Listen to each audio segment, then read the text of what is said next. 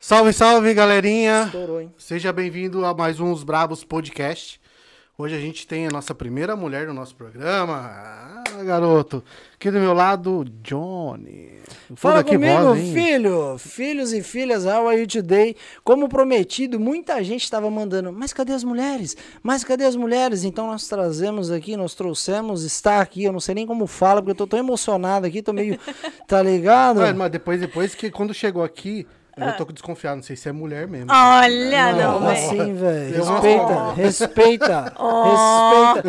E ela é paulista, ela vai olhar pra você e vai falar assim, e aí, parça, respeita a quebrada. É verdade, é essa pegada mesmo. Pra você que ficou guardando esse momento, tá aqui com a gente, a nossa amiguinha, é amiguinha mesmo que ela é pequenininha, Letícia Dirk.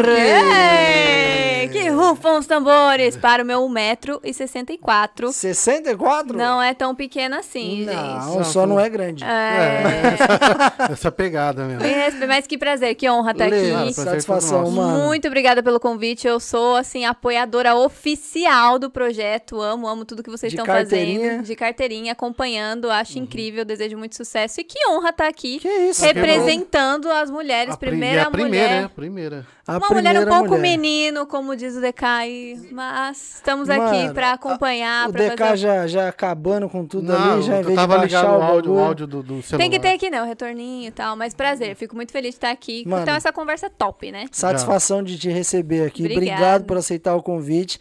Desde o primeiro momento que você. A gente trocou uma ideia ali pelo Instagram e tal. Eu vi que você era gente boa pra caramba. Então, mas quem que descobriu? Eu enganei bem? Quem que descobriu? Quem descobriu? Eu, eu que Ah, sou seguidor. Ah, seguidor. Eu segui ela, Eu que achei ela no, no Olha, coisa, Você rapaz. achou, achou quando que ela nunca briga. tava perdida? Qual foi? Eu falei assim, que Ela não- tava que perdida, não eles chamar, que nem nós chamar essa parça aqui. Olha aí, você que descobriu o talento. Foi, foi, eu descobri o Ô, talento. DK, né? tá vendo? Mentiroso. A mãe dele deve estar lá falando assim, não mudou até hoje. Foi, rapaz. Muito Lê. bom, muito bom. Deixa eu te fazer uma pergunta pra Diga, gente começar, antes da gente comece. apresentar aqui os nossos patrocinadores, que somos Massa. nós mesmos.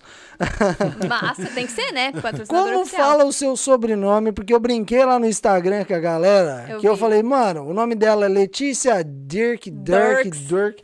Aí eu falei, mano, como que fala? Como que fala o seu nome, mano? O seu É sobrenome? mais fácil do que parece, porque ele se fala como, como está escrito, né? Como se lê. Então é Letícia Dirks. Letícia Dirks. Dirks. Ori- Originário da onde? Holanda. Originário. Ah, É. originário? Vem. Limpa a boca que tá sujo, irmãozinho. Você almoçou até agora não escovou o dente? Ô, DK. Pelo Não, tá, amor de sujo. É, meu Deus do céu. Mas veio. Meu sobrenome é holandês. Letícia Holandês? Dirks. Uhum. Mas- E o Less eu tenho Letícia Dirks Less. Então o Dirks é holandês e o Less é português. Uma Nossa, você não mistureba. tem nenhum nome de brasileiro. O Letícia, A talvez. Letícia é mundial, né? É. Letícia, Letícia, você vai no Não Japão, tenho. tem gente chama Letícia. Não tenho. E muito engraçado, porque esse sobrenome é o sobrenome da, da família do meu pai, né? Uhum. Então já começa uma história muito doida daí, porque eu Hum. não tenho o sobrenome da minha mãe, só do meu pai. Meu pai foi lá e falou: não, meu nome é bonito demais. Vou Como colocar. assim? E teve uma treta gigante na família, mas no final deu tudo certo. Porque eu falei pra minha mãe, mãe. Ainda bem que meu pai mandou bem nessa, porque eu amo meu nome, Letícia Dirksless. Aí Mas hoje, como que é o sobrenome da sua mãe? Como era antes o da minha casar? mãe, antes dela casar, era Alexandra Pereira Ramos. Seu pai mandou muito bem. Tá, como que é o nome do seu pai? parabéns pra ele. Meu pai é Rogério Dirksless. Rogério, satisfação, virei seu fã, entendeu? Arrasou. Chega de nome pobre no meio. Tá que nem, tá que nem eu e a Jess. A Jess. O meu nome é Jonathan Soares Silva. A Aí. Jess é Jessie Parisi. Ai, pronto. Aí eu falei, mano, quando nós casar, é o seu Eu sobrenome que eu quero. Eu, que falei vou pegar o seu sobrenome. Eu Falei falo, pra ela, eu tá falo com o decidido. Pedro também, que namora comigo. Meu namorado fala, não. eu Mas não é vou- casado? Ele é futuro marido. É casado, mas a gente ainda não, não fala que é casado, porque pra gente o religioso importa muito, né? Então, assim que a gente oficializar no religioso, aí a gente vai realmente encher a boca e dizer que é casado. Então Não, quer tá dizer que você certo. tá usando o cara, enrolando ele. Eu não, eu ele, quer não. ele, casar. ele é gente boa, hein? Ele meu? é gente boa, Gente boa tava demais. aqui agora há Coitado pouco. dele, velho, sendo Coitado. enrolado, mano. É Coitado um- de Pena, nós, né? homens. Nós sofremos com essas mulheres. A Jess é a mesma coisa. Olha só. Mesma não, coisa, só me enrola. Vocês usam como desculpa porque a gente tá aqui aguardando. Estou aguardando o meu anel, aguardando, entendeu? Tô aqui esperando. Você não tem nem um anelzinho? Não tenho. Mano, como- é Pedro? É Ô, Pedro. Pedro, na moral, velho, é tão baratinho ali no Dollar Tree. Não! Não tem um... Dollar Esse Tree. é o problema, eu não quero do Dollar Tree, não. Então, por isso que eu não dou Aí nenhum. você compra tá um querendo- chocolate e ele vem grudado no, no Do chocolate. Kinder Ovo, né? acabou. Mano, Dá um eu- Kinder Ovo. A Jessie acha acha que até hoje o dela é da Pandora. Ai, olha até aí. hoje, Dollar Tree Jazz. igualzinho. Mas eu É fui com Jazz? você lá na Jazz. Pandora. Eu fui com você na Pandora comprar. Então, você foi na Pandora comprar o quê? A caixinha, porque só foi a caixinha da Pandora. Que isso? Olha esses homens, gente. Jess, cadê você aqui pra me apoiar? Já vamos, já estamos descobrindo coisas ao vivo. a Jess vai apoiar nas mensagens daqui a pouco. Por favor. Que a gente Meninas, de um anel. vocês que querem anel, que o seu namorado não dá anel pra vocês nem da Dollar Tree, manda mensagem aqui pra gente saber, fala o nome do seu namorado aqui pra gente expor ele ao vivo aqui pra ele passar vergonha. Exposição ao vivo, por favor. Vai, tá virando um tipo. E você, vai dar anel pra. Margarete ou não? Ah, mas cada programa é uma diferente. É Margarete, é Joana, é Jurema. Precisamos Não descobrir. entendendo mais nada. Não, mas é? é- você sabe o que ele faz? Ah. Ele namora Mas uma com- hispana, uma brasileira e uma americana. E nenhuma delas fala outra língua pra nenhuma se Mas, conversar. mas é, eu tô errado, pra não dar BO. Ah, pra, pra não ter o conflito, o conflito de.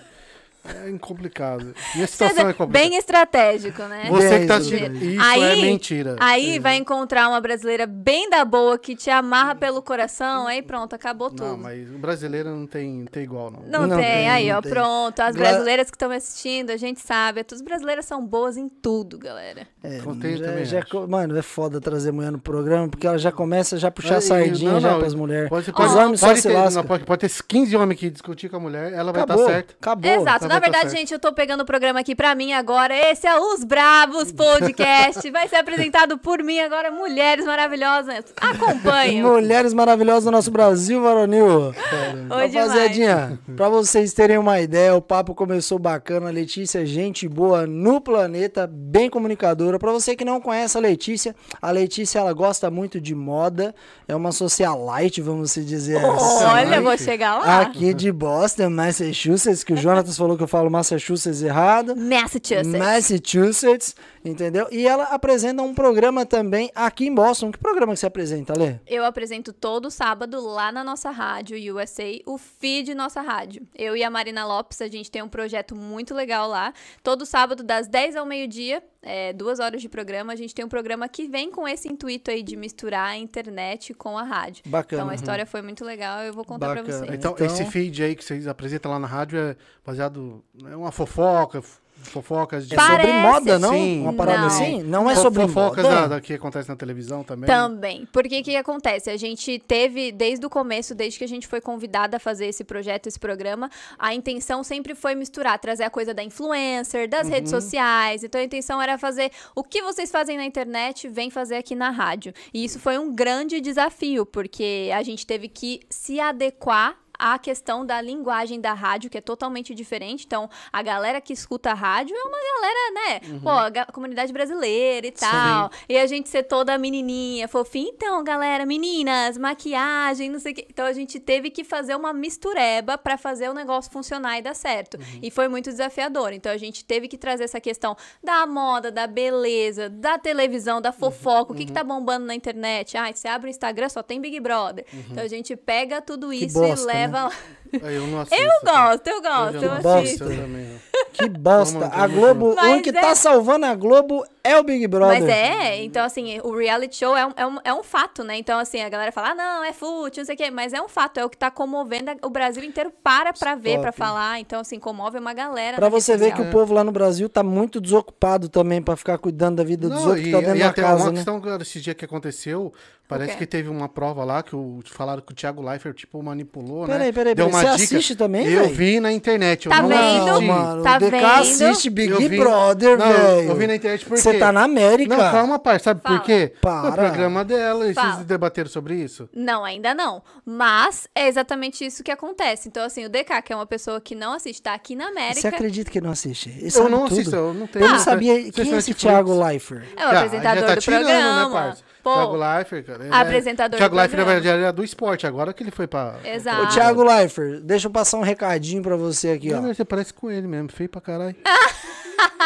é meio branquelo, assim, meio, Branquelo. meio sem sangue, É, sabe? branquelo. Não, você, é interessante, agora É porque eu- entrou... eu, sempre sou massacrado aqui, agora chegou a minha Ma- vez. massacre. É, É, tem, que é, agora assim, a- é no bate. A galera da no quebrada morde assim, não, deixa aquele, aquele Não, loirinho primeiro Mas eu quero ver não, a produção botar a musiquinha do.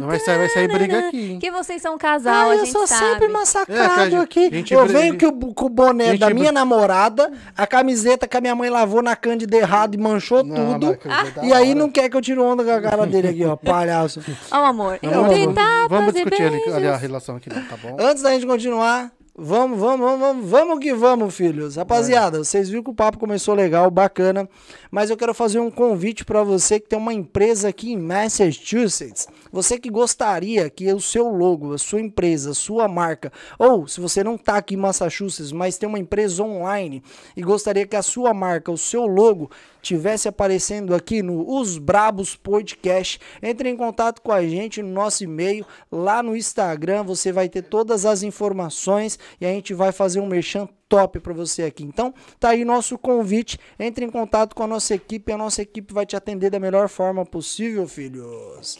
É isso aí. Boa, Lê, boa. beleza, vamos lá. Vamos começar pelo começo. Comece pelo começo. Antes da gente começar a falar de Big Brother, porque é um assunto que tá bombando Eu aí. adoro. E eu vi esse, Esse... Uma cara de, de fofoqueira. Eu adoro. cara de fofoqueira. Uma fofoqueira Bem muito bem mesmo. intencionada, entendeu? Mano, ela não parece um chaveirinho, velho? Ai, obrigada. Não parece um chaveirinho? Um chaveirinho grande, tá? Vou respeitar o Pedro. É, porque pra tamanho de chaveiro, 1,60m é grande mesmo. Vamos lá. Lê, de onde você é do Brasil? Eu sou de São Paulo, capital. Na verdade, eu sou mogiana, eu sou de Mogi das Cruzes. Mogi das Cruzes. Aham. Top. Meus pais, meu pai é paulista, minha mãe é mineira, e os dois se encontraram em Mogi das Cruzes e tiveram essa pérola aqui, que sou eu. Então, eu nasci em Mogi das Cruzes, mas tem essa questão aí, Mogi é do ladinho de São Paulo, então eu tava o tempo inteiro em São Paulo, mas fui criada, cresci em Mogi, e depois quando eu terminei minha faculdade e conheci, né, desenvolvi o relacionamento com o Pedro, aí a gente foi morar em São Paulo, lá Você perto tá enganando o coitado. Aham. Ele que tá me enganando, eu Pô, acho. Faz uma cota então, vocês estão juntos? Faz, na verdade, eu e o Pedro a gente se conheceu na escola, em Mogi das Cruzes. Então a gente Você se tem quantos conhece. anos? Coitado Eu tenho garoto. 27. Ah, Ah, mano. é nova. Pô, eu sou um novinha. baby. Mano, maior cara de, de. Tá ligado aquelas bonecas de de terror, de, velha? porcelana? Ah, vai. Não, vocês estão me tirando. Eu ia tirar onda. Ah. A primeira mulher, né? A gente tá pegando mas- pesado. Eu eu, quero brincando, ver. Não, pode pegar pesado, que eu não vim aqui pra passar pano, não. Passa, aí depois eu vou zoar, vocês vão chorar, eu quero ver. Não Ah. assustem as outras mulheres, hein, que vão vir Top. aqui. Vêm preparadas. Mogi das Cruzes, paulista. Uhum. Tá bom. Você começou seu relacionamento na escola, legal, bacana. Foi. Só que assim, quanto tempo você tá aqui na América? Vão fazer dois anos em julho. Eu cheguei na América exatamente no 4 de July, no, no feriado. Eu cheguei 4 de julho de 2019. Uhum. Então, aí agora estou que vai fazer, em julho vai fazer dois anos. Mas a história Certo. na América é muito doida, né? Mas Muitas aí, coisas o que fez você acontecem. vir pra cá? Do que você fazia no Brasa? Da onde você falou assim, mano, vou pra América. Pedro, vamos. Se não quiser ir, eu vou. É. E no que, que você se bagulho. formou também lá no Brasil, tua formação? É, então. Tem cara de playboy, não tem? Tem, Tenho, uma né? Os pais bancavam. Estudava período integral, de não, boa. mas eu acho que não, parça, sabe? porque ela é bem soltona, tá Eu ligado? sou bem da rua, Bem- né? bem Moleque bem da- de rua. Bem da quebrada mesmo. Ou disfarça muito bem, né? A Letícia é que nem filha de pastor, Sou mano. da ZL. Por que filha de pastor? Qual que é esse Os filhos de trocadilho? pastor é os A piores. família dela, a família dela tá tudo no chão. A família é tudo decente. A de família pastor, em peso aí, mãe e pai, manda um monte de mensagem aqui, fala pra esses caras me respeitarem. Mas aí, conta aí. é, lá em Mogi cresci e tudo mais, e aí eu me formei em comunicação social. Publicidade e propaganda, em São Paulo, né, em Bimorumbi. Então foi aí que eu comecei a me envolver bastante com São Paulo e ir bastante pra lá. Mas não sou tão patricinha quanto parece, é só a cara mesmo. Meus pais me tiveram muito nova, né? Então, assim, eles me tiveram com 20 anos e era aquela coisa que não foi planejada. Então, eles se viraram, são batalhadores e eu passei muito perrengue com os meus pais, assim, quando é, eu era criança e tudo mais. Então, assim, gente, a gente morava num bairro super simples, no rodeio, que inclusive é o mesmo bairro que o Neymar morou, né? Vocês sabiam? Bem simples. Nossa. Não, Bem é simples demais. O Neymar. Bem Não, mas simples. quando o Neymar Ah, começou, ele tinha seis anos de idade quando ele morava Ela, lá. ela tá querendo inventar moda, mas ela morava lá no Morumbi. Ah, meu Ela não sonho. engana, meu não sonho. engana. Não, morava no Rodeião, chama Rodeio o bairro. Só dos predinhos, assim. A gente era super simples e meus pais batalharam pra caramba. é, e a gente passou muito perrengue junto. Então, eu, eu até costumo falar, né? Que quando a gente passa, a gente acha que é ruim que a gente tá passando, né? Então, tipo assim, passar perrengue, não ter dinheiro pra pagar conta. Conta, todas aquelas bagunças financeiras e tudo mais, a gente acha ruim, mas depois que passa, você fala, pô, que bom que eu passei por isso, que bom que é, eu tive essa trajetória, porque me fez o que eu sou hoje, Tipo, né? não é qualquer coisa que te assusta também. né? Exatamente, então vocês ficam Ah, mais Até porque você tá na frente do DK não assustou, irmãozinha. Sinal que você tem uma trajetória muito boa, meu. Pois é, E então. o Thiago Leifert do Paraguai. É, tira... Daí tá vendo? Você não... Eu já nem me abalo, Você entendeu? já foi hoje? Fala nada, não. Eu já nem me abalo, porque eu já fui muito bem criada e foi muito bom a gente ter passado por tudo isso, porque me fez bem forte. E aí meus pais conquistaram, conseguiram conquistar uma vida legal, depois quando eu tinha aí meus 18, 17 anos.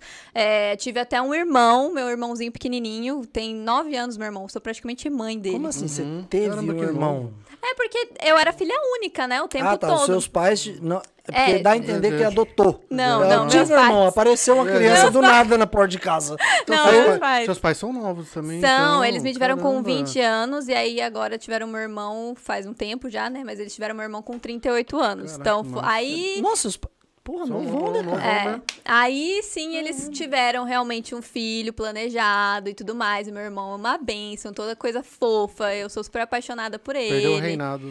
Perdi o reinado, mas eu meio que é meio estranho, porque é um relacionamento de mãe, né? De mãe e Uhum. filho, porque são 18 anos de diferença entre eu e meu irmão.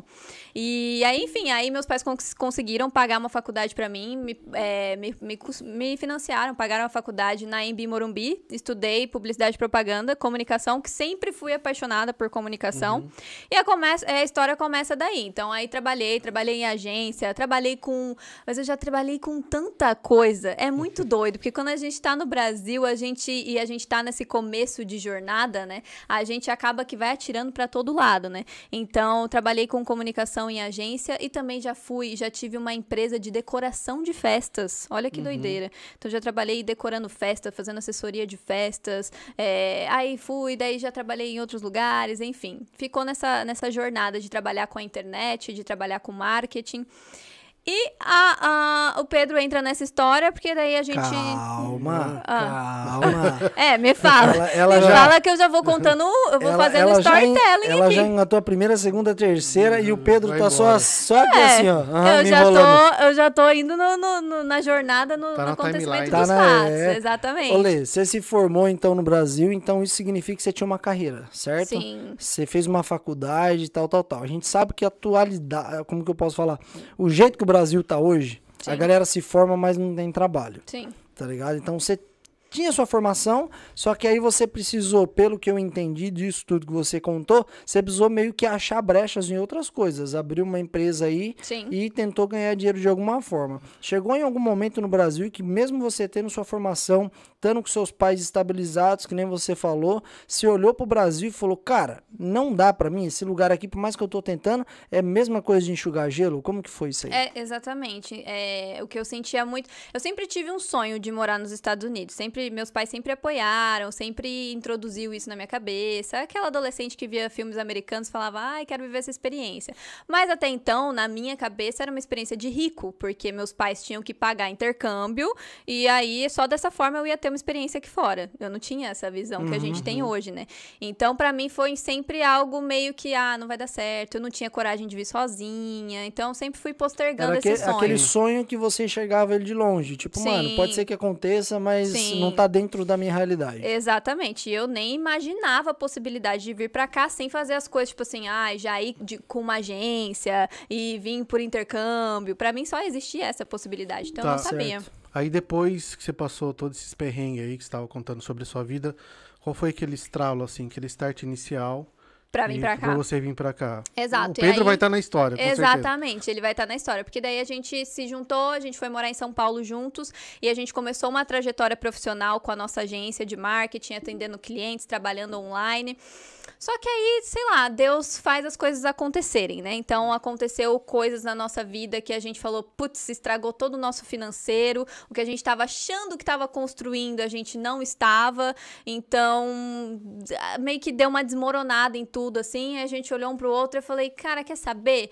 Ou é agora, ou é nunca, porque eu acho que tem um momento da vida que você dá um pontapé. claro que cada um tem sua experiência, mas tem um momento da vida que a gente fala: ou esse é o momento da gente se arriscar e tomar um passo e realmente ir atrás dos nossos sonhos e, e se jogar, ou então a gente toma um outro rumo, um outro caminho e vai começar a criar uma família aqui e tudo mais. Porque a partir do momento que eu me estabilizar novamente aqui no Brasil, criar uma família, eu não vou ter coragem de largar Ah, tudo e ir para os Estados Unidos. Bacana. Então a gente parou nesse momento e falou: então vamos arriscar, vamos falar com os nossos pais, vamos, vamos ver o que, que vai rolar. E aí eu tinha um contato de uma amiga aqui, fui pesquisando, e aí a gente falou: então beleza, então vamos fazer acontecer, vamos juntar dinheiro. Porque a gente sentia muito isso no Brasil: que você nada, nada, nada, você nada de braçada. Yeah. Aham, Mas não você sai. não conquista. Então, assim, você fica naquele zero a zero o tempo todo. Então a gente falou, ah, já que deu pause em tudo, então agora vamos pra gente testar e ver o que vai Certo. dar. Então a Certo. situação que fez com que você e o Pedro trocassem uma ideia. Falar, mano, vamos tentar outras possibilidades, porque até agora, essa possibilidade que a gente tentou, a gente conseguiu alguma coisa, só que no meio do caminho desandou. A gente Exato. conseguiu outra coisa, no meio do caminho desandou. Exato. Então essa situação toda fez com que você olhasse pra ele e falasse: e aí, a gente quer ter nosso filho aqui, quer fazer nosso pé de meia aqui, a gente quer fazer raiz aqui, porque depois que fez raiz já É era. muito mais difícil. Entendeu? Ou a gente vai sair fora e vai arriscar. Então foi Exato. essa decisão que você falou pra ele aí. Foi, foi exatamente Certo. esse ponto. É agora ou nunca. Então, Tá. já que aconteceu isso, foi, foi Deus, então Bacana. bora arriscar. Beleza. Você tinha inglês quando você veio pra cá, quando você decidiu vir? Como que funciona isso aí? Você tinha passaporte, tinha visto? Tinha passaporte, tinha passaporte. Minha família já foi, já tinha ido atrás disso há um tempo, mas não tinha visto. Então eu fui atrás do visto com a minha família. Minha família super me ajudou ainda, porque a gente fez aquele esquema de ir com a família, Uhum. e a família fala, ah, a gente vai pra Disney e tal. Então aí você pega o visto de turista lá. Como que é? Como que é aquela parada lá? O golpe tá aí, cai o quem quer. golpe tá aí, cai, Cai quem quer. quem quer. Então, assim, desde o início a gente já tava planejando vir, óbvio, é, com o visto de turista, mas aí a gente deu aquele migué lá com a família e falou, bora, né, falar que a gente vai viajar pra Disney, então foi muito tranquilo, peguei o visto rapidão. Eu acho que quando as coisas é, são pra ser, quando o caminho tá Acontece. alinhado, tudo vai acontecendo muito fácil. Então, assim, quando a gente estabeleceu que a gente ia vir pra cá, foi em menos de seis meses a gente As coisas conquistou aconteceram. tudo. A gente pegou o visto, a gente juntou a grana. O Pedro tinha uma cirurgia pra fazer, ele fez a cirurgia, se recuperou da cirurgia e a gente Já veio. veio. Então, tudo aconteceu muito rápido e Bacana. quando viu, a gente tava aqui. Você tinha Tá. uma pessoa, pelo que eu entendi, que ia te receber aqui, te dar um suporte? Sim, foi exatamente por isso que eu vim pra cá, né? Porque tem aquela, aquele com dilema. medo, né? É, e tem aquele dilema, vou pra onde? Vou pra Flórida? Vou pra Massachusetts? A gente não sabe, né? A gente fica lá no Brasil, não sei qual é o melhor. E aí, Que nojo. Massachusetts. Massachusetts. Ma- eu fa- Massachusetts. Massachusetts. Massachusetts. Mas eu Ah. digo que Boston meio que me escolheu, assim, porque daí eu tinha esse contato, essa amiga que tava aqui, entrei em contato com ela, falei, como é que é aí? Aí ela meio que me deu uma consultoria grátis, né, que a gente fala, falando Uhum. Te deu é que aquele é. suporte, né? De Exato. informação, vamos Exato. dizer assim. Só que também foi uma informação meio, meio um pouco distorcida, porque quando a gente chegou aqui, o esquema foi bem diferente. É a Então, gente realidade da levou- vida dos imigrantes, Entra né? começa os perrengues É, da América. Começa os realidade. perrengues bem pesados. Beleza, só que, mano, vamos começar então assim. Você saiu do Brasil, Pedro, vambora daqui, não tá dando certo. Eu tenho um contato lá em Massachusetts, Uhum. Isso. certo? Que vai nos receber, nos dar um suporte.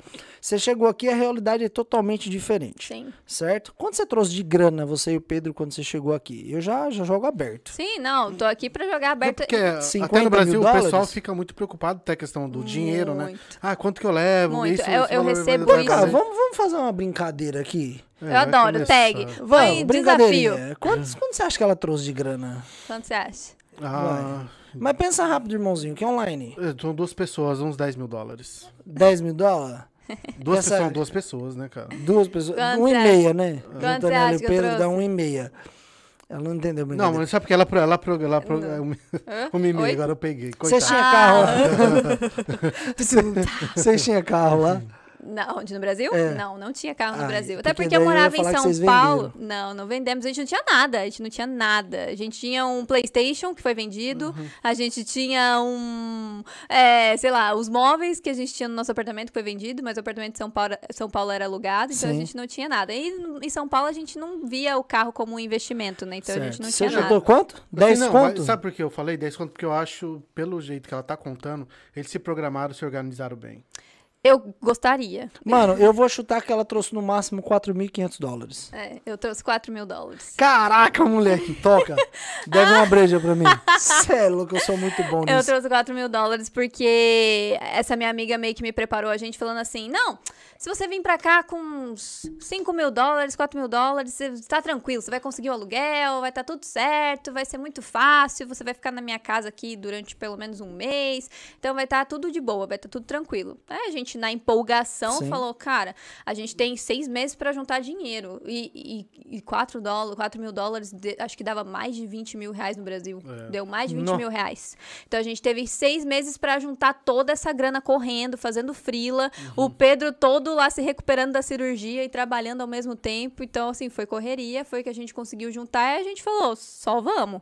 Certo. Só Você vamos, chegou seja aqui, Deus ela te quiser. recebeu um mês mesmo na casa ou não deu nenhum mês? Porque tem muitos relatos de a galera que, ah, eu te recebo na minha casa. E chega aqui, a Dá- pessoa dá uma deixa uma semana- semana só e fala, mano, você tem que arrumar um Gente, lugar pra ficar. desenvolve. Isso é muito mais comum do que eu imaginei. Sim, Muito. bastante, bastante. Eu, Muito. assim, eu fiquei chocada quando eu vim Eu pra cá. Porque é, é- é minha amiga, eu gosto muito dela, mas aí eu cheguei aqui e tive realmente, assim, decepções absurdas, porque foi exatamente isso. Era tudo muito estranho, tudo muito separado. Tipo assim, ah, vai, vai, vai, vai, vai logo, cadê? Vocês já pegaram algum apartamento? E olha a relação, são amigas. Amigas. Amigas. Então, Mas, foi mano, horrível. é que quem vem do Brasil pra cá, às vezes vem com uma realidade totalmente diferente da América. Às vezes não, 100% das Sim, vezes. a gente não Porque tem quando noção. você chega aqui, a vida aqui é corrida. Sim. O aluguel aqui, pelo menos aonde a gente está situado aqui, em Everett, em Salgos, em Somerville, sei lá, nessa região é muito caro, certo? Sim, Então a galera que tá aqui, eles estão pagando aluguel. sim. E tem a questão também do contrato da casa. Exato. Porque o cara que ele aluga, por exemplo, aqui, ah, eu aluguei aqui, é dois quartos, é duas pessoas. Sim. E o dono da casa ele fica no pé. Porque se chega um, outra pessoa pra ficar um, dois meses, o dono já quer cobrar um pouco a mais. Então tem aquela pegada tipo, eu vou te receber, mas mano, não me leva mal. Sim. Tá ligado? é Eu um acho- mês só, no eu- máximo. Exato. Eu acho só que falta um pouco de sinceridade das pessoas, porque às vezes é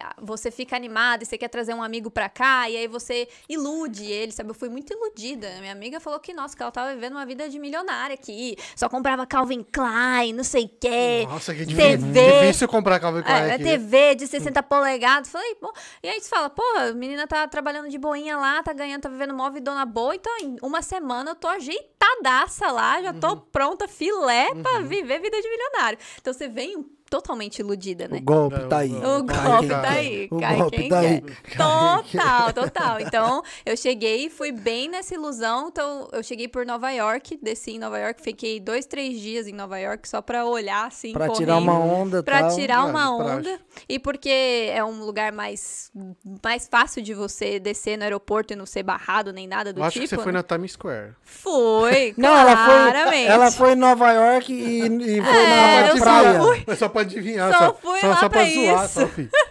Fui na Times Square, aproveitei bastante. Fiquei lá dois dias rapidão. Rodei aquela Nova York, meu povo. Eu não aguento de cara. Não, Eu segurei a mão pra dar um tapa na orelha dele aqui Pode agora. dar, dá Você um acabou de vídeo. falar, não, desci em Nova York. Você foi no Times Square. Mas não, foi só pra zoar o eu cabeção. fui o rodeio, palhaço. Times Square é muito massa, gente. Eu amei, fiquei encantada. Desci lá, fiquei, meu Deus, eu tô num filme, coisa maravilhosa. Mas quando você devia assistir série Sim. que passa lá. E Total. aí chegou lá e ficou toda deslumbrada. Of course, eu tava, Yeah. tipo assim, eu, Of of course. course, querido. Eu tava, Tá tipo, inglês, I né? think so. tá, é, tipo Luciana Gimenez, I'm sorry, eu esqueci essa palavra em português, desculpa. I'm sorry. É, I don't remember. Desculpa, I don't remember. Mas eu desci lá, me achei. E é muito doido, porque quando a gente chega, a gente tá com aquela adrenalina, né? Uau, É tudo muito. tudo Você nunca tinha lindo. vindo pra América, então? Nunca, nunca tinha vindo. Porque eu tenho essa mesma sensação, mano. Não sei você. Eu desci também em Nova York, tá ligado? Aham. A intenção era turistar. Eu cheguei em Nova York, na hora que eu saí do aeroporto, eu lembro até hoje. Eu mandei mensagem pro Dani, que é um parceiro meu, que, mano, me ajudou demais quando eu vim pra cá. Ele mora aqui. Não, ele mora lá. Quando eu- mano, a gente passou vários perrengues. Ele me ajudou em São Hum. Que Paulo pra me tirar meu visto. E aí eu lembro que eu cheguei, eu vi os táxis amarelos, eu falei, caraca, é de moleque. filme. Tô no filme, mano. Mandei os táxis É pra ele. E, só que na hora que você chega em Nova York, é totalmente diferente. É. Porque é da hora, aquele monte de prédio, tipo São Paulo, cheio de telão, tá ligado? Exato. Só que o lugar fedido. É, não, é O podre. lugar É fedido. Acho, que- podre. acho que só eu que não passei aqui, cara. Tu não foi pra Nova York ainda? Você não foi pra Nova York ainda? Tem que ir, tu vai amar, Nunca eu fui. acho. Não sei. Quanto tempo você tá aqui, DK? Três anos e, E você não foi pra Nova. York? Nunca fui, nunca fui pra Nova Pô, York. você tá aqui né? há pouco tempo também. Pouco tempo também. Bebês. Ah, quase o mesmo tempo que o, que o Joe. Somos recém-nascidos Não, na nunca América. fui. É, tive várias oportunidades pra ir, mas eu não quis ir, não. DK Não, é do É céu, pertinho, sério? né? Quatro Eu- horas. Mas olha que doido, eu tô aqui há dois anos, eu nunca mais voltei pra Nova York. Correria do dia a Mas quer, dia. vou falar, Malemar em Boston, vou passear? Tá Malemar, vou. brincando. É, E aí é tem uns muito lugares corrido. bacanas ali em, em Tem, Boston. tem bastante. É muito No corrido, Porto né? ali, Acaba né? que a gente fica, ah, não, tô ali em Massachusetts, vai ser dois passinhos pra ir pra Nova York, vou viajar o É, tempo porque inteiro. de Boston mas- pra Nova York três horas e meia. horas e meia. Esse dia eu fui fazer um delivery. Eu fui... Lá em New Em Jersey. Nova York? Fui e em voltei. New Jersey. Fui e voltei no mesmo É, dia. pra falar verdade faturou? Não, porque é pra empresa, né? Ah, Entendeu? Ei, Só tá que eu não- Todo, todo que essa empresa dele aí. é. Tá É, agora eu tô um nojo tá trabalhando em campo. umas- em Tá empresa americana. aqui, ó. Tá- Agora eu tô um nojo. Só nos plaquês de 100. Boa. Não pode cantar, né? Senão os caras... É. Só nos plaquês de 100. Só nos plaquês de 100. E aí, aí massa. você desceu em Nova York, Então, fedido fiquei pra caramba aquele Fedido, lugar. Fiquei chocada que tem muito mendigo, muito, Muito, rato, mano. muito sujo. Você sabia que lá em Nova York, pra cada pessoa, tem oito ratos? Mentira. É cientificamente Não, e é uns comprovado. ratos do meu tamanho, né? Não, gigante mesmo. é uns gigante. ratos gigantes. Horrível. Mas porque- isso não significa que os ratos é grande, não. Ah, É. cagar. Não liguem para o que o Johnny fale, prestem atenção em mim. Eu sou grande. Mas é, fiquei Mano, encantada. É muito rato. Muito, é muito rato. rato. Fiquei vai- encantada. eu mandei pra lugar minha mãe. Eu fui. Eu fiquei ali em Manhattan mesmo, ali na Times Square, fui no Central Park. Eu tive dois dias. Central então, Park é bonito pra caramba. Lindo. é Eu falo, lindo que é, eu lá. falo que é o Ibira dos gringos. Mano, é o Ibirapuera muito top. dos Eu gringos. falo que é bonito, mas só vi na televisão. É lindo. Mano, é da hora. E, um- e é, é legal porque é um choque cultural muito foda, tá ligado? Porque quando você chega do Brasil aqui, quando você já tá aqui, você acaba acostumando. Mas quando você chega do Brasil pra cá, Sim. é diferente. Porque você chega, você vê todo mundo com iPhone na mão, na É. rua, de última geração, É. despreocupado se alguém vai meter a mão no seu celular. Você vai lá no Parque Ibirapuera, você só vê aqueles caras andando com aqueles skate elétrico, bicicletinha elétrica. É outra dando- vibe. é outra vibe. É Ninguém, outra vibe. Mano, todo mundo despreocupado com a vida, como se não existisse roubo no mundo. É, é muito doido aqui. É um choque como, de realidade muito foda. Como os Estados Unidos, dependendo do estado, da localização que você tá, é uma realidade totalmente diferente da outra. Yeah. Então, assim, Brasil é assim também, mas a gente não tem tanto esse acesso, porque um estado é muito distante do outro, né? Aqui você vê assim, do lado. Aqui é uma coisa, Nova York, que aqui do lado é totalmente outra. Totalmente Então, diferente. Assim, eu vou ser bem sincera, meu sonho é morar em Nova York. Eu acho a coisa mais Ah, eu maravilhosa. não tenho esse sonho, velho. Sério? Não. Eu tenho. Eu, eu Meu sonho é morar em falta. Cancún. Já que é pra Só falar. na praia. Tá de boa lá. Ficar em Maldivas, Lugar ruim, né? bem Tá tranquilo. pleno. Mas o sonho da Jess é voltar pra Chapecó e ferrou o meu sonho. Ai, já tá brincando. É. Nossa, não. Eu... Já marcaram casamento? Ah, não creio. Depois você vai me Ela contar não tá história. sabendo disso, não. Eu também não. Sei que marcou. Depois, os brabos com Letícia Dix, sabendo a história de Johnny e Jess. É, Vamos porque fazer. o DK, Ó, que, ó. DK marcou meu casamento da Jess mais e nós não tá sabendo. Tu- tu Entendeu? Tem que desencalhar já. Quero saber essa Só história. aí. enrolando, só Ô, coitado. Lê, vamos lá, ó. Tem um pessoal mandando. A gente tá Tá vendo? online no YouTube, na Eba! Twitch TV e no Facebook também, tá?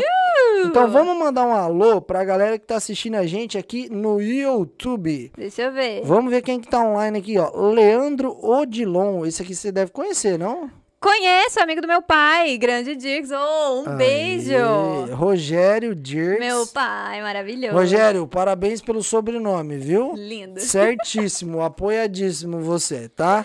Ah, Nai Passos, Linda. Vanessa Gomes, Um beijo, todas minhas amigas maravilhosas, vocês representam demais. Eu quero é chuva de comentários, igual eu falo na vamos rádio. que vamos. Fábio É Gradin, quem é chuva. Fábio Gradin, Lê? Não sei. Fábio, beijo pra Mas, você, Fábio, abraço. um beijão. Obrigada a todo mundo que tá aqui acompanhando. Manda pergunta, manda seu oi, seu boa noite, tudo. Chega mais, chega mais pra gente conversar. Top, Lê, você saiu de Nova York, viu os ratos, Vi, viu a Times encantada, Square, mandei pra minha mãe, falei, mãe, tá o tudo lindo. parque. E nessas horas os pais ficam preocupados, né? E aí, Sim. chegou? Como é que tá? Não sei o quê. Ai, tá tudo lindo, tô incrível. E realmente estava, até o Sim. momento estava uma É porque tá um turistando, sonho. tá tirando onda, É, tá gastando você tá dólar. de férias. É, Tá de férias. tô gastando doleta porque Aí- chegando ali eu vou ganhar rápido. Exatamente, vai estar tranquilo. Ah, não, e eu esqueci de contar uma parte da, da, da, da história, é que viemos pra cá porque o Pedro já estava empregado.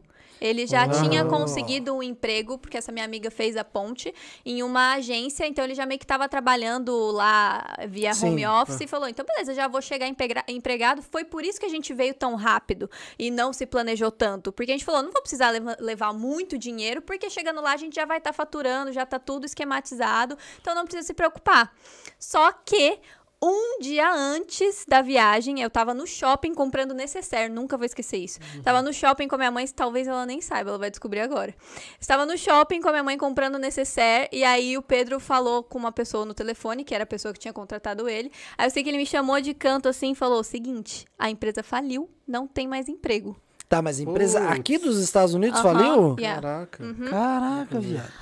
Aí eu falei, eu sei que eu tava no shopping, eu falei assim, só vai, não tem o que fazer mais. Eu tô com passagem comprada, a viagem é amanhã, tô comprando minhas necessaires pra levar minhas coisas, não tem o que fazer. Mano, eu fiz mó cagada, igual a Letícia. Ir no shopping pra chegar aqui na América. Eu cheguei lá, eu falei, mano, vou comprar uma blusa muito hell? top, mano.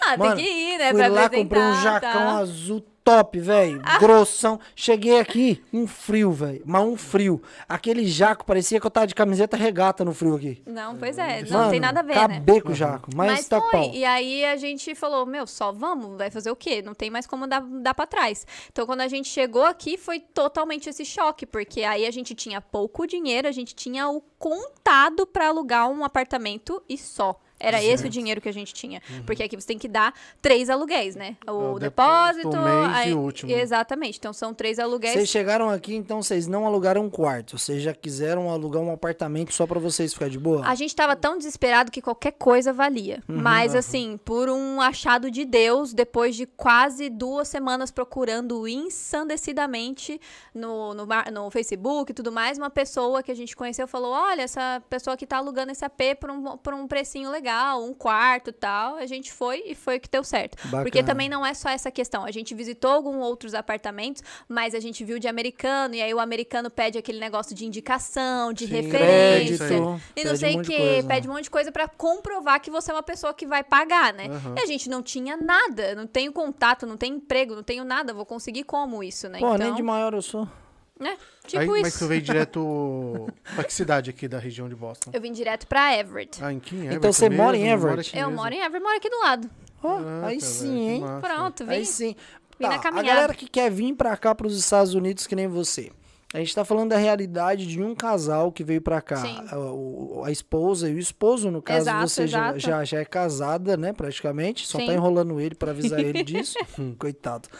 Você veio pra cá com ele, então você não veio sozinha, né? Não. Então você chegou aqui com a realidade de procurar um lugar pra vocês ficarem. Isso pode ser um quarto pra casal ou um apartamento. Sim. Coincidiu de você ter um apartamento. Sim, foi de um quarto bênção. aqui em Everett.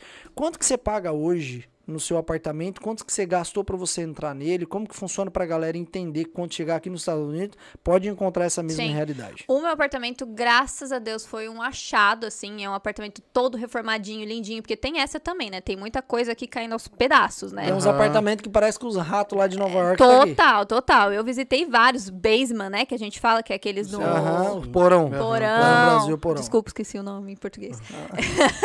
É, tem vários, então assim. já nojo. Aprendi é. a falar basement agora, esqueci Tá como que é porão em português. Estou aqui para gastar o meu inglês. Quanto tempo isso daqui?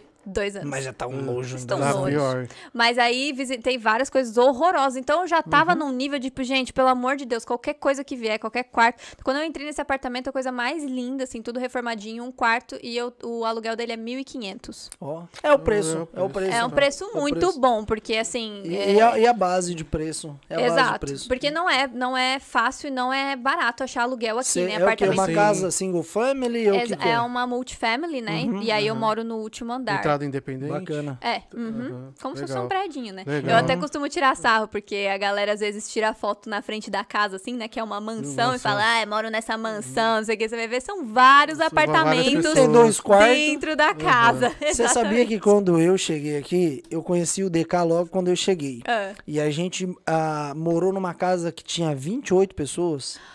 Tá brincando. Quantos Uma quantos- república. Não, república. Não, Quantos quartos tinha, DK, naquela casa lá? São... A gente ficava. Eu ficava. Ah. não, no último que a gente. No Ering. É, é no, tipo o sótão. É, o Aham. Tipo o sótão. Yeah.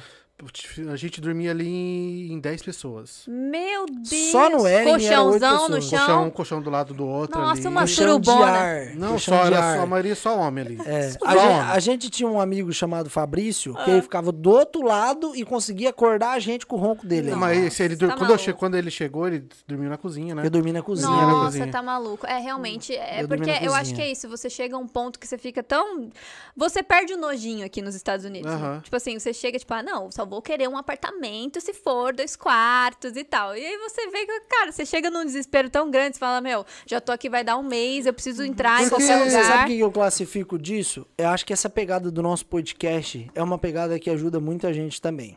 Por exemplo, eu tenho minha realidade hoje, Uhum. Sim. certo? E eu tenho a minha história de quando eu cheguei aqui. O DK tem a história dele Sim. também, de quando ele chegou aqui, e você tem a sua.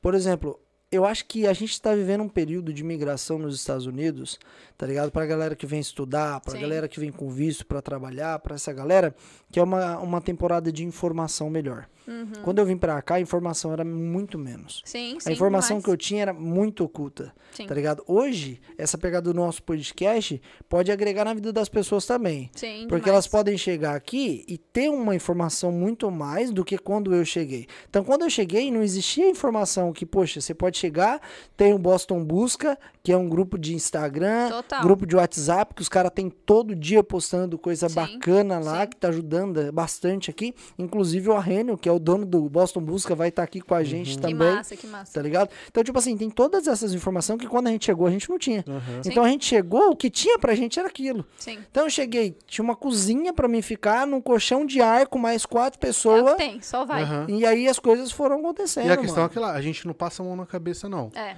A gente deixa bem claro que aqui não é fácil mesmo, não. Que tu Não vai, pega dinheiro, em Aqui tu vai deixar seu cadáver aqui, bicho. É de- desse Quando você, nível. você deixar- diz quando é você fala nível. com alguém que tá no Brasil, né? Claro, já, Sim, já, sim. Deixa, já deixa claro. É. Tu, tu, tu pode ganhar, mas tu vai, meu amigo. Tu Vai, vai, vai sangrar vai primeiro. sangrar mesmo. Mas eu acho que isso que é a pegada fascinante de vir para os Estados Uhum. Unidos, né? Porque você quebra um pouco esse paradigma e essa coisa de, de acreditar que. Eu acreditava que quem via para os Estados Unidos era rico. Eu tinha essa visão. Uhum. Não que a galera que não tem o que fazer no Brasil, desesperada, vem pra cá e se vira nos 30. Pra mim não tinha essa possibilidade. Então quando você vem aqui e quebra essa, esse conceito e você fala, gente, a galera vem aqui pra sangrar mesmo, pra batalhar e no jeito que dá, do jeito que tem. Gente que vem pelo México, tem gente que vem do jeito que dá. A gente Então não. é, fica. existe a pegada. Eu sempre costumo falar que na América, ou você se reinventa, ou você se lasca.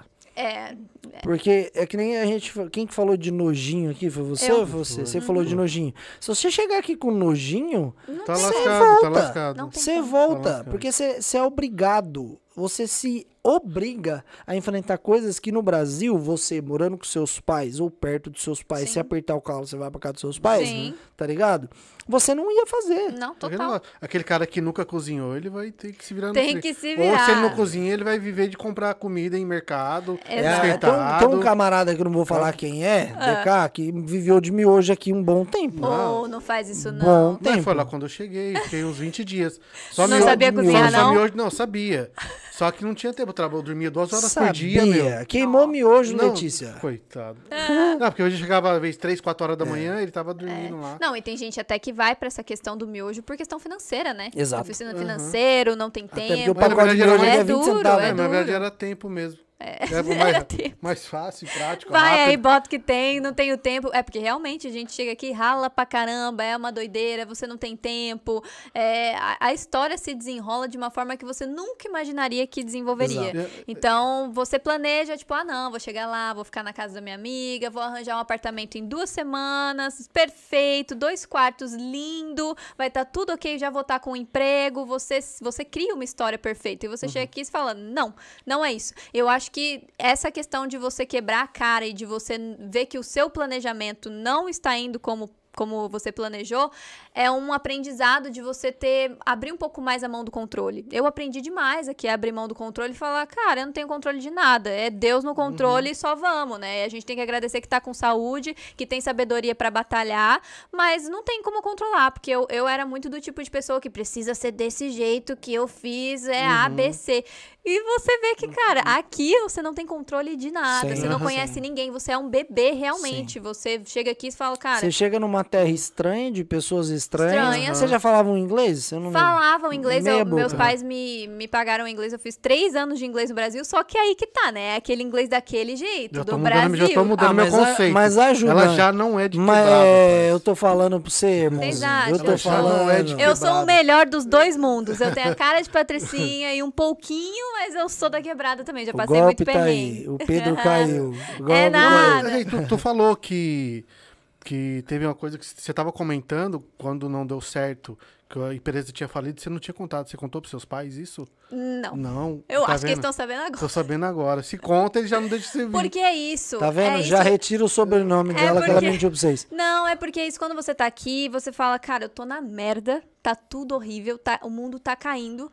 Mas é uma escolha que eu fiz pra minha vida. Eu sou adulta agora. Eu não tenho que chorar pra minha mãe e, e, e pro meu pai e colocar todos os problemas da minha vida na- nas costas Mas deles. esse é que tá, acontece mas- muito aqui. Tá, mas gente. aí eu tenho uma parada pra falar pra você também. Você tá falando esse, esse negócio aí de eu não vou chorar pros meus pais, tal, tal, tal. Só que você tinha alguém do lado ali, que você veio acompanhado. Exato. Agora, se você tivesse vindo sozinha, Ah, não, eu tava na merda, eu talvez tinha você, voltado. você talvez teria voltado. Eu tinha voltado. Porque uma coisa é você ter uma pessoa do seu lado ali que tá ali. Não, Será a que gente você tinha tá. Segura a voltado? Talvez você não se tinha se reinventado. Ai, não sei, Ah, gente. então, é tão é difícil, difícil. pensar, a É gente não difícil, sabe, cara. Mas é embaçado, mano. É Mas- embaçado Não, porque o homem, bem, o homem que ele vem pra, pra cá, eu acho. eu acho Se que homem ti- tem mais é, casca grossa Meu de irmão, Não, não só por isso, mas eu acho que a oportunidade pro cara, ele é, ela é muito maior aqui nos Estados Unidos do Sim, que pra mulher. também. Porque o cara, ele chega aqui, se eu tiver errado, Se você vira, me né? corrige. Ele vai trabalhar na construção, no pesado, ele vai trabalhar na pintura, ele Sim. vai trabalhar de dishwash, ele vai fazer muitas Mas- coisas mas que uma é- mulher não faz. Mas Não, Sim. mas é a- Não porque a mulher não faz, é porque, é claro que tem mulher que trabalha na construção aqui, Tem, tá ligado? Mas é foda, mano. Não, é é foda. complicado. Acho que pro homem é mais fácil do que pra Não, mulher. tudo pô. bem, mas a gente já viu com bastante amigos que voltou pro Brasil, não aguentou Ah, mano, essa mas eu tenho muito amigo também Eu que veio acho. pra cá, tudo preguiçoso, vagabundo. Não, Voltou porque é preguiçoso. Pois é, é. é muito de personalidade Fabrício, também. vagabundo. Olha aí. Paga eu. Xingando ao vivo a galera, meu Deus. Paga o- Paga eu, rolando as coisas ao vivo aqui. Mas é, eu acho que é muito de personalidade também, de caráter, né? Vai da criação, do que você passou quando você era Uhum. é, mais jovem. É o que eu falei, a, a trajetória que eu tive com meus pais me fez ser um pouco mais cas- casca grossa. Talvez se Uhum. eu fosse uma patricinha totalmente, eu nunca. Mas não tinha passado nem pela metade do que eu passei aqui. A Mas falar você não acha querido? que a América, pra quem chega, pro homem, sabe, ela é um pouco mais fácil do que pra mulher? Porque o cara chegou aqui, ele dá a cara pra bater, ele vai lá, entra no meio de um monte de peão que ele não conhece, sem É. falar a língua, trabalho o dia inteiro, entra... Porque, ó, vamos, vamos ser sinceros, vamos ser bem claro. Sim. O cara chegou aqui na América pra trabalhar, ele vai na praça aqui de Malden, Uhum. tá ligado? Eu passei por isso. 5 horas da manhã, você entra num carro com um desconhecido, vai pra um lugar que você não conhece, o cara tá falando uma língua que você não sabe falar. Sim. Você chega lá, você trabalha o dia inteiro com o cara, ele volta, te deixa num lugar que você não sabe onde é e você É. nem sabe se você vai receber. Então, querendo ou não, o homem ele se habilita a fazer isso. Sim. Agora, uma mulher vai fazer isso.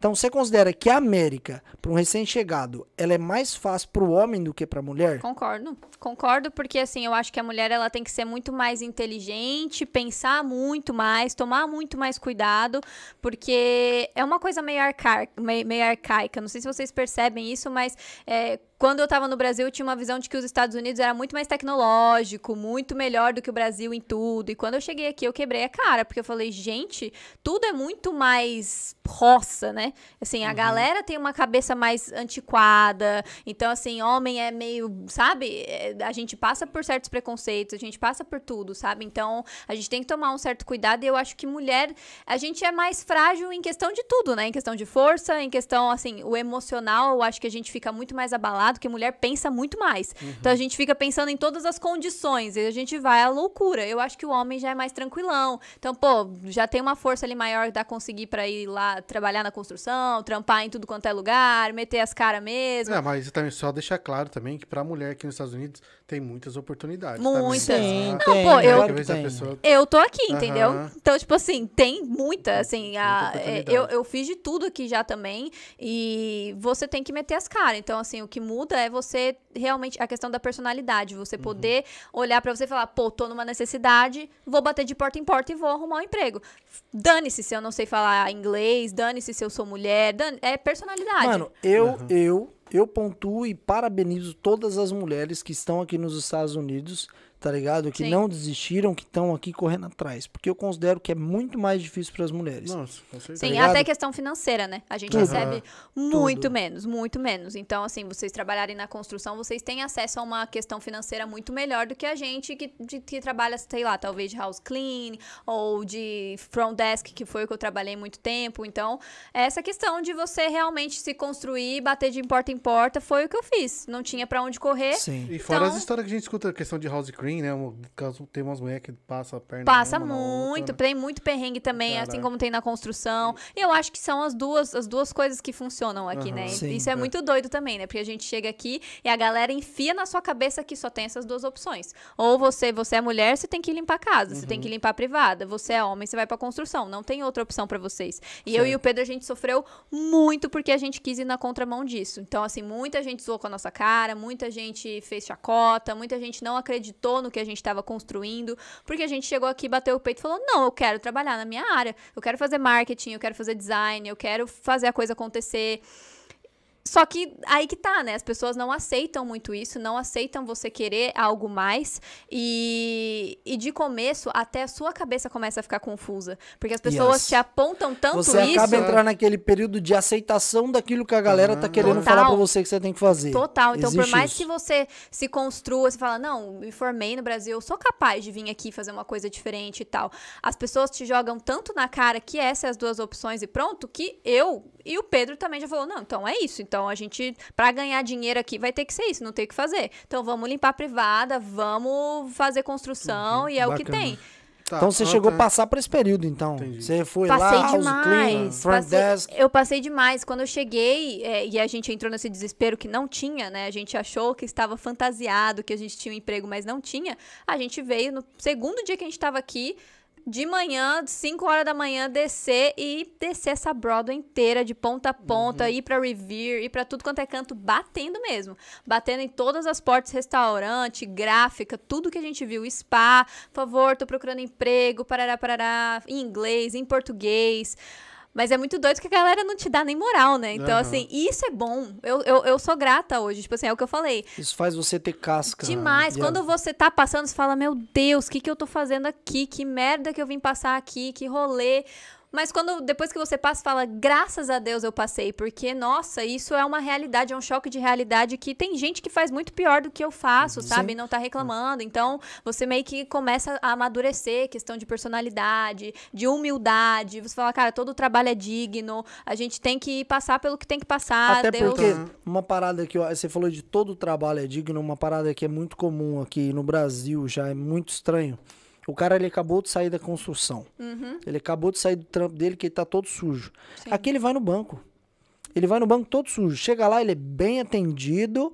O cara não faz cara feia pra ele. Ele sai do trampo, ele vai no mercado, ele é bem atendido, ninguém fica. Porque, mano, o trampo aqui é trampo, o cara tá trabalhando, velho. Eu, eu fico fascinada com isso aqui nos Estados Unidos, o quanto a galera não tem uma desigualdade de Não tratamento. tem. Então, independente se você é faxineira, se você é empresário, você vai ser tratado igual. Inclusive, americanos, tem muitos americanos que a gente fala, ah, então americano não se, não, se su- não se submete a esse tipo de trabalho. Se submete, sim. Tem muitos americanos que trabalham aí é, fazendo coisa de secretária. Então, assim, é tudo de igual para igual. Sim. Eles não têm essa questão de, ah, você é brasileiro, você é imigrante. Nunca passei por Sim. nenhum tipo de preconceito desse tipo. Você sabia, você falou de secretário, quer falar? Eu quero. Eu só- cortei sim. desculpa. Letícia, a gente sabe que em casal que vem, que sai do Brasil, vem pra cá, eu já vi muitas histórias, com certeza o Joe também já, de casal que acaba se, Se se separando. separando. Existe, não é segredo, mas existe um ponto determinante para aquele, para tudo dar certo entre um casal se manter aqui nos Estados Unidos. Qual que seria a engrenagem correta, o segredo para isso daí Uhum. dar certo? Solta o som do romance. Eu vou, eu vou usar uma linguagem bem. Mas eu isso é vou, legal, Eu, vou eu usar uma linguagem bem. Pegando essa fala dele, bem paulista.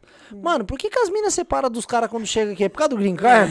Pô, mano, tem esse esquema aí também, tá ligado, tio? A gente vai aí, entendeu? Mas não, não é isso. Eu acho Não, que. porque tem muito casal que chega aqui romantizado. É, tem. Aham. Passa seis meses, um ano, cada um Acabou, foi pro seu acabou. lado. Acabou. É, isso é- isso Às vezes é. com filho. Isso acontece por conta do que a gente estava conversando, de quando você chega aqui, as pessoas querem colocar uma condição na sua cabeça. Então, assim, você só vai conseguir ganhar dinheiro se você limpar a casa, ou se você for para construção. Você só vai conseguir o documento se você casar com alguém. Não Exato. existe outra possibilidade. Então você fala, gente, se eu só recebo esse tipo de resposta das pessoas que estão aqui há 20 anos, quem sou eu, mera mortal, para falar que eu vou conseguir o contrário? Então você começa a se duvidar. E aí esse tipo de acontecimento de você só vai conseguir o green card se você casar com um americano, não sei o quê, eu acho que tem muita má influência. Então tem muita má influência que se você der ouvido, você larga a mão de todos os seus princípios, todos os seus valores para conseguir um objetivo que aquela pessoa estabeleceu para você, entendeu? Então esse negócio do casamento com certeza atrapalha muito. E não vou mentir, passa pela cabeça de todo mundo, porque quando a gente tá aqui, por exemplo, eu e o Pedro, a gente veio com o objetivo de conseguir o documento através do trabalho.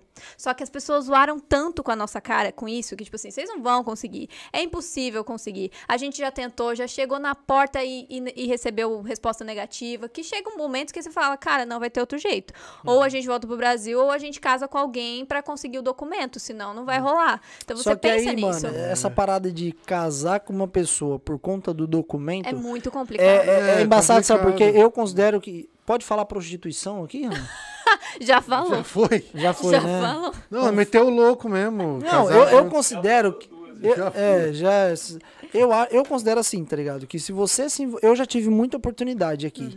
Hoje eu tô muito feliz. Eu falo pra Jess, tá ligado? E falo pra todo mundo que a única área que eu considero da minha vida que está estabilizada é a área entre eu e a Jess, que é a área amorosa. Ai, Que bonitinho. Mano, porque é top, tá Isso é ligado? muito bom. Isso. É, uma muito, estrutura muito boa. é muito bom você ter alguém do seu lado, Demais. tá ligado? Que tá ali como parceiro pra te ajudar. Uhum. Então, tipo assim, eu tive a oportunidade de me envolver com americanas, sabe? Com pessoas que tinham documentos, com brasileiros que tinham documento. Só que eu passei a conhecer essas pessoas e vi que não era pra mim, mano. Uhum. E aí tem aquele bagulho dentro de mim, tá ligado? Tipo assim, mano, eu vou me envolver com essa pessoa por conta de um documento Uhum. e eu vou ficar três anos da minha vida dormindo com essa pessoa, transando com essa pessoa, deitando ali com essa pessoa, É. eu vou estar me prostituindo por causa do papel. E aí, mano, eu não pesado. julgo quem faz isso, porque cada um tem sua realidade. Eu não tô julgando quem faz isso, tá ligado? Então, a galera às vezes veio do Brasil pra cá, tinha uma vida difícil lá, bem sofrida, tá ligado? E veio aqui arriscar tudo, mano, tá com o pau, é isso que você quer. É. Só que eu, Jonatas, eu não considero legal eu fazer isso, não você. Sim. Você que tá assistindo, Sim. quiser fazer isso ou fez isso, mano.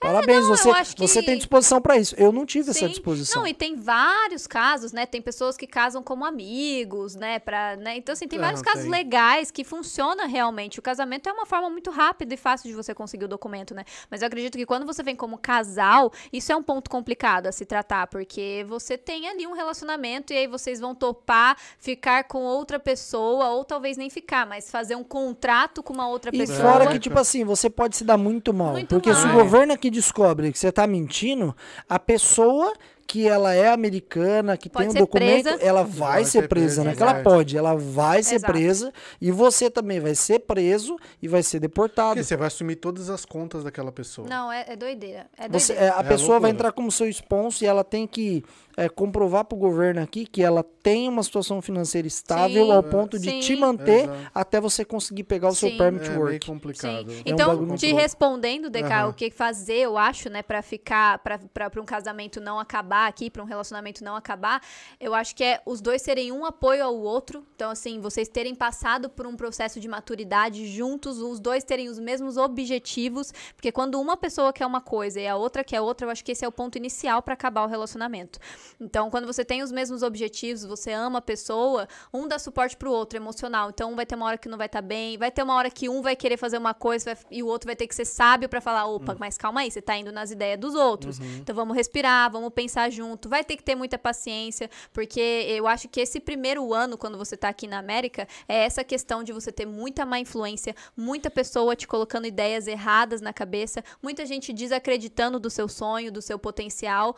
E isso se o casal não sabe lidar pra ficar juntos, né? Não sabe para não sabe lidar pra fortalecer, com certeza é o ponto que mais destrói de primeiro passo, assim, né? Um ponto positivo do casal que se junta, se fortalece aqui na América. Qual que é a vantagem? Nossa, demais. Eu digo assim, O se eu... DK tá arrasando nas Tá rasgando, perguntas aí, mano. Mas é, eu... Que É, isso? Você viu que com boa, mulher boa. ele se solta mais? Não, esse aí... Tá todo soltinho, tá parecendo arroz de vó. Tá Soltinho. arrasando, tá arrasando. É muito sensacional, porque eu costumo falar que se o Pedro não tivesse vindo comigo, eu teria desistido assim, mas nossa, não teria nem pensado. Eu teria desistido com um mês estando aqui na América. Porque quando você tem com uma, você tá com uma pessoa que ela te tranquiliza, que ela é sua base, que ela te segura nos momentos difíceis, você tem mais respiro pra falar, opa, então não tô sozinha nessa, sabe? E eu acho que a principal questão é você não estar sozinho, porque é essa solidão que te traz, né, quando você tá aqui nos Estados Unidos, que você tá sem família, você tá sem amigos, você não conhece ninguém. É isso que pega no emocional, né? É isso que faz a Exato. gente falar, meu Deus, eu vou embora, o que eu tô fazendo aqui? Eu tô na merda, tô ganhando pouco, tô me ralando aqui, não faço o profissional que eu quero, tá tudo errado. E você ainda não tem algo pra chamar de casa, sabe? Um,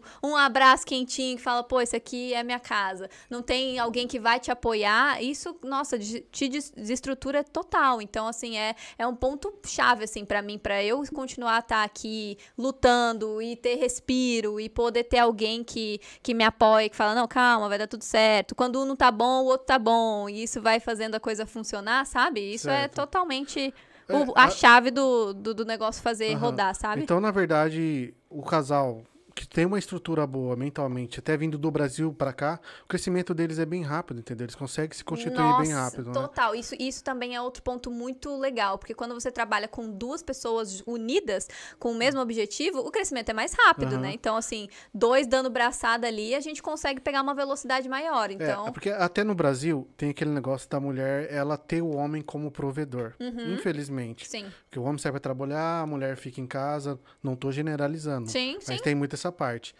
Aí quando esse casal ele vem aqui para os Estados Unidos, a mulher começa a trabalhar, ela pensa, poxa, eu já não, não preciso ficar dependendo daquele cara ali. Sim. Entendeu? Aí é onde que acontece todo esse conflito entre o casal, um vai pra cá de um canto, entendeu? E tem aquela questão daquela mulher que quer ficar dentro de casa de boa e deixar o marido se ralar. Sim, sim. Porque o cara trabalhar sozinho pra se manter uma casa, enquanto a mulher fica dentro de casa fazendo nada, É. também é complicado. Aí o cara Opa, não aguenta. desce.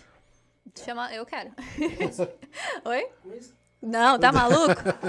Ei, os caras estão querendo me embebedar aqui. Não, Então. mas é, eu acho esse, esse ponto sensacional, porque realmente você ter uma pessoa que tem o mesmo objetivo que o seu, essa questão do ponto financeiro, pra mim, sempre foi uma parada importante, sabe? Eu acho que casal, ele tem que ser aberto. Questão financeira, questão emocional, tudo. Porque se você não abre os seus objetivos, os seus planos financeiros, acontece essas, essas coisas, de tipo, ah, agora eu tô ganhando mais, ele tá ganhando menos, Certo. ah, não sei quanto ele ganha, fica essas coisinhas assim, subliminares, que isso destrói qualquer relacionamento. Eu acho que as pessoas têm que ter uma mentalidade de você tá entrando num relacionamento não é pra brincar. Você tem um objetivo com aquilo, você quer criar uma família, você não tá ali pra passar tempo. Certo. Se for pra perder tempo, você não, não, não fica com ninguém, Tá, entendeu? eu, eu já não sei do seu plano financeiro, mas vamos colocar esses dois pontos no Brasil. Os- esses dois anos que você tá aqui na América, o que você conquistou hoje aqui na América, quanto tempo você levaria pra conquistar no Brasil? Isso é muito massa você perguntar, porque eu falo isso o tempo inteiro e essa é a grande diferença. Porque o que eu demorei pra conquistar no Brasil durante 20 anos, 15 anos, trabalhando ali de braçada, eu conquistei aqui mais em dois anos. Então, hoje, com dois anos, eu conquistei um carro que eu não tinha no Brasil. Eu conquistei. A minha empresa tá rodando muito mais do que estava rodando no Brasil. Então, esse ponto diferencial dos Estados Unidos de fazer as coisas girarem muito mais rápido, o capital gira mais rápido, a- as suas conquistas giram mais rápido, é um ponto sensacional que, assim, não tem como comparar. É, eu acho que os Estados Unidos proporciona isso, né? Uma girada muito mais rápido, assim. Ah, legal. Então você, na verdade, você influencia. A pessoa que tem vontade de vir pra cá, você larga o pau, vem mesmo, Cara, vem eu com vontade. Eu super apoio, mas é, é aquele ponto de venha se planejando, Se venha planejando, plane... eu não eu jamais se- tem gente que me pergunta, você se arrepende e tal? Não me arrependo, porque é isso que eu costumo falar, né? A sua trajetória, o que você passou, te constrói e te deixa mais forte, mas se eu pudesse, vamos supor, se eu tivesse uma filha, eu não queria que ela passasse pelo que eu passei. Então eu já falaria pra ela, meu, vem com mais dinheiro, vem mais preparada, vem de uma outra forma, é, vê essa questão da legalização, do documento, que realmente não é fácil, não é pra qualquer um. E se você não tem, se você tem a intenção de fazer uma vida aqui, você tem que tomar a questão, é, cuidado com essas questões mais burocráticas burocráticas, que é o documento, que tem gente que vem pra cá que nem pensa nisso, né? Fala, ah, vou ficar legal lá mesmo e só vamos. Que é um erro, né? Que é um erro. É, é É, um mas- erro porque você meio que prejudica um pouco a sua, a sua escalada, né? Você não ter documento, gente, é o ó, porque você, Sim. você não. É como se fosse um indigente aqui. Então você não consegue Em- pô, fazer é, um em plano. partes, fazer- né? é, Tipo em assim, partes. vamos- vamos- É falar em depende, partes. a- até o, às vezes a pessoa que ela vem ilegalmente Sim. né, pelo México, vezes ela tem mais direito àquela pessoa que tá aqui legal. Sim. Não, mas eu digo Sim. por, por detalhes bobos, assim, tipo, pô, eu quero comprar um celular lá na, na, na- no negócio. Não consigo fazer um plano porque não tenho social. Sabe? É uns negócios chatos, assim. Você fala, meu, se eu tivesse um documentinho, eu já conseguia. É. A gente, a gente falou numa live, numa live, num podcast passado que a gente teve, Uhum. e teve uma fala que foi bem legal, que foi assim, você não precisa vir e ficar ilegal aqui nos Estados Unidos. Não? A realidade hoje aqui na América a- é totalmente diferente do que antes acontecia. Antes o cara vinha sem nenhuma instrução, a gente pode colocar assim. Sim, Hoje ele vem com toda a instrução possível. sim. E o que possibilitou isso é o próprio YouTube. É, nossa, demais. Tem muita consultoria lá. Tem que- muita informação no YouTube. Então hoje a gente tem no YouTube aí o Oliver, que ele veio aqui, esteve com a gente, que, Que é massa. do canal Sigo Oliver, que ele trabalha com essa parte de visto. Uhum. Então o cara tem um trabalho no Brasil. E aí ele tem uma empresa aqui que quer contratar ele, a Sim. empresa do Oliver faz todo esse suporte. Sensacional. Então ele vai lá e faz todo o trâmite do visto para você e você consegue vir para cá com visto. Tem um visto de turismo, tem um visto de estudante também, Total. que tem a escola Approach aqui em Massachusetts que Ajuda cede esse muito. visto também. Então a galera não precisa vir para cá e passar os perrengues Sim. que nós passamos. Sim, Então, tipo assim, a nossa realidade é legal por conta disso. A galera que te segue, eles acompanham a sua história, eles acompanham a sua trajetória. Eu tenho certeza que você tá ligado. Galera, eu errei aqui. Sim. Você não demais. precisa errar aqui Você também. não precisa errar nesse caminho. E isso é um ponto também legal da gente levantar e colocar em pauta, porque eu já ouvi da boca de muita gente que, ah, eu me lasquei muito quando eu cheguei aqui, quando eu cheguei aqui era tudo mato, então você tem que se lascar também. Não. Eu não vou te precisa passar. disso, mano. Exato, mas tem, infelizmente tem muita gente que tem essa mentalidade, né, de não passar o conhecimento à frente. E eu acho que a internet é, inclusive, um ponto essencial para quebrar esse paradigma Sim. de assim. Vamos compartilhar. Quanto mais você compartilha, mais você mostra a informação, você dá pra galera é, dicas e tudo mais, mais você cresce. Você cresce por não só questão espiritual, mas também, sabe, financeiro, tudo. Tudo vai se ajudando quando a gente se ajuda, sim, né? É uma corrente, né, mano? Então cada um é um, um- um- um- Como fala o negócio da corrente? Não sei não, cara. Que corrente é essa aí? Como que tá é, falando? Renan? Parada? Cada um é um, um lego da corrente? Cada um, é um elo é. da corrente e a Essa união parada. faz a força.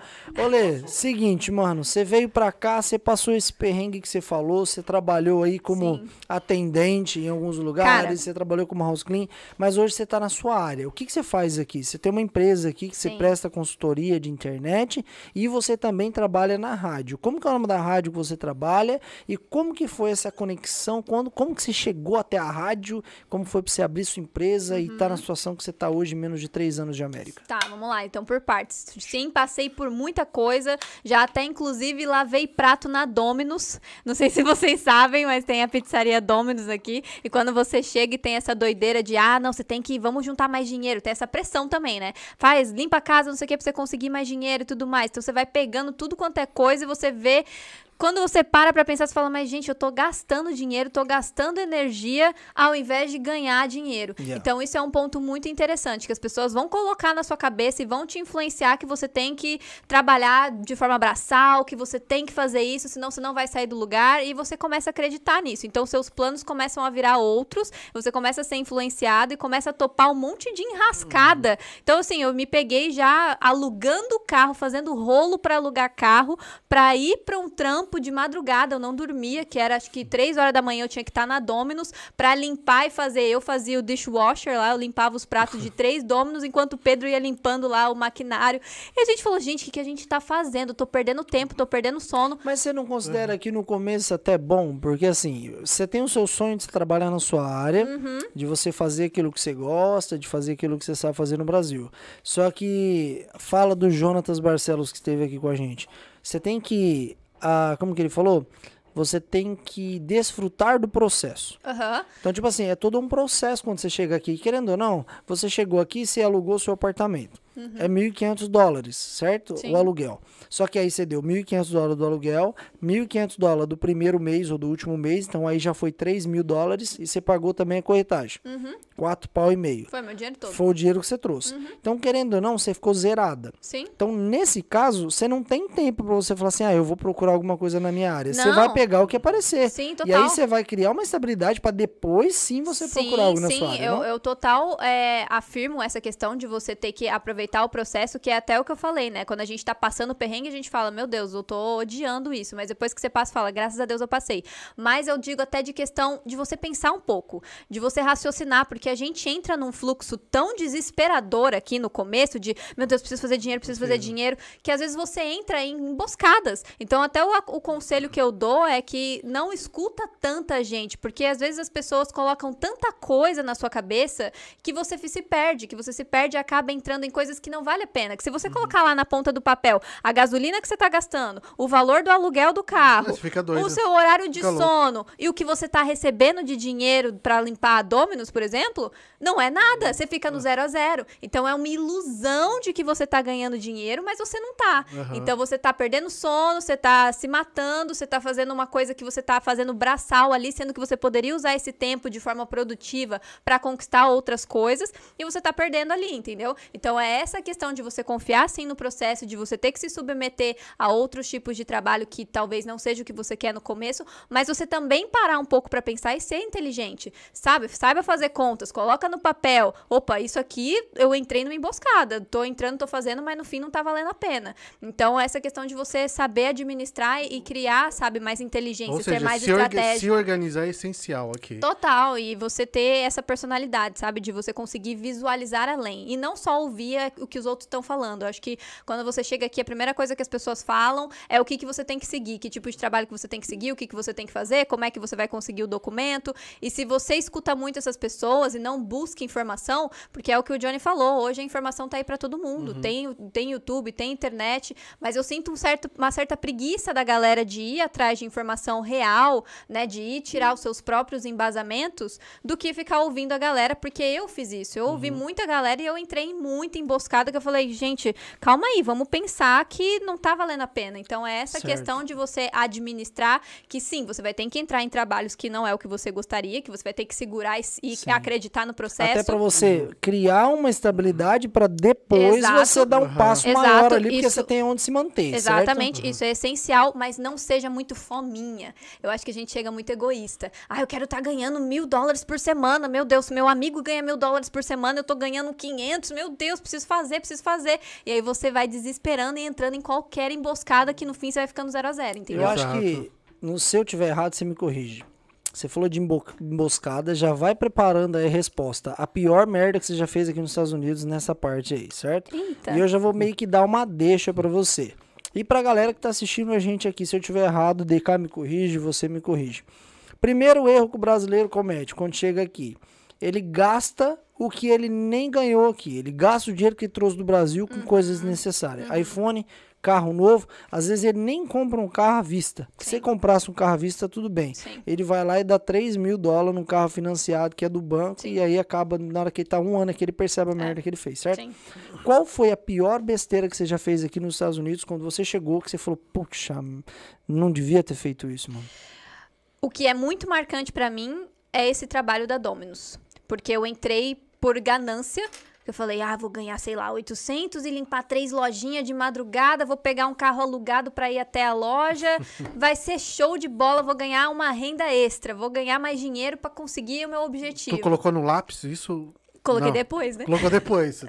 Depois que eu Aham. tava duas, dois dias indo de madrugada, que eu, gente, eu, eu levantava e falava, meu Deus, o que que eu tô fazendo? Eu vou limpar prato 5 horas da manhã, não tá fazendo nenhum sentido. Você era tipo uma house clean de- deles? Como funciona isso É aí? tipo dishwasher mesmo, que você vai Mas lá aí e tava limpa os fechado o bagulho, não? no prato. É, você, tá- ele, você vai. Ah. Quando a Dominus fecha, tipo, a Dominus fecha meia-noite, você vai lá e eles contratam uma galera, você faz, tipo, três lojas das Domi, da Dominus seguida. Aí limpa lá onde eles fazem a pizza, limpa os, os pratos, tudo. Aí eu chegava e tinha aquela pilha de negócio de tomate da Dominus. Eu falava, gente, o que eu tô Meu fazendo? Deus. Dominos. Patrocina nós. Patrocina os Brabos Podcast pra gente falar bem de vocês aqui, hein?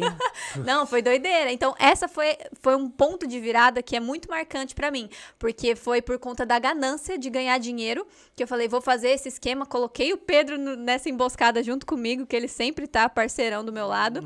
E por conta desse trabalho, o Pedro perdeu o trabalho dele. Caraca. Porque ele chegou atrasado no trampo, porque, tipo, saiu da Domino 6 horas da manhã, e aí o cara O ficou rendimento pé- já não é o mesmo, Não, porque o cara ficou passou a pé- noite né? acordada. o cara ficou pé da vida que falou, cara, você pegou. Nossa, é um rolo, gente. Você vai fazendo. Você vai entrando em muitos rolos quando você tá desesperado. Você tá desesperado, você fica cego. Então você não consegue fazer conta, você não consegue falar, opa, mas calma aí, peraí, que isso tá errado. Então, quando ele perdeu o emprego que ele tinha conseguido por conta desse essa renda extra que a gente conseguiu na Dominus, eu falei, calma, a gente vai ter que agora começar a sentar e pensar com a nossa própria cabeça. Não dá pra gente começar a aceitar o que qualquer um chega e fala, não, faz esse trabalho aqui, vai limpar essa casa aqui que você vai ganhar mais dinheiro. Então a gente vai ter que começar com a nossa, pensar com a nossa própria Você cabeça. começa a se limitar dentro das suas atitudes, certo? Exato, Tipo assim, mano, analisar, né? eu tô ganhando 800 dólares por semana, apareceu mais um part-time pra mim ganhar mais 400, vai dar 1.200.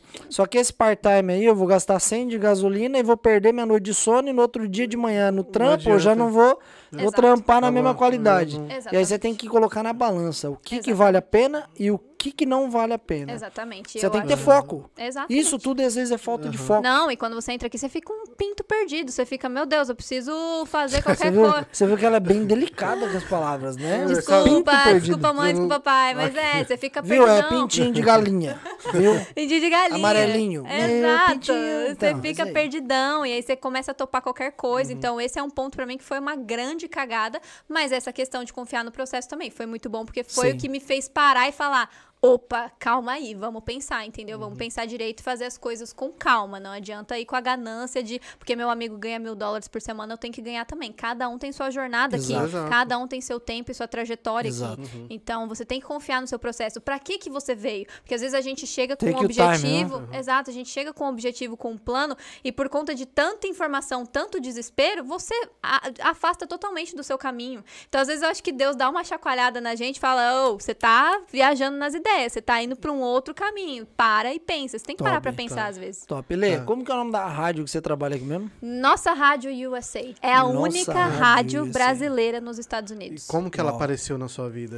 Então, é muito legal também a história, porque eu conheci a Marina por, por conta da vida mesmo. A gente vai conhecendo por uma ponte de um amigo que, em comum. Quem é a Conhece- Marina? A Marina é a menina que apresenta o programa comigo. Hum, certo. E a Mari é casada com o Arthur Braga, que é um apresentador na nossa rádio. Ele Uhum. tem um programa lá, um programa de política.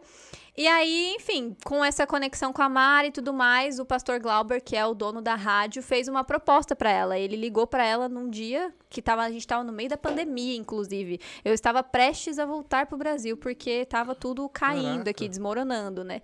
Ele ligou pra ela e falou: Olha, eu queria te oferecer uma proposta de você vir aqui fazer um projeto, um programa na rádio, que é você fazer o que você faz na internet, que a a Mari é influencer, né? Ela trabalha com conteúdo na internet. E você traz uma amiga pra vocês duas se comunicarem aqui. Se vira. Ela desligou o telefone e ela disse que a primeira pessoa que ela pensou fui eu.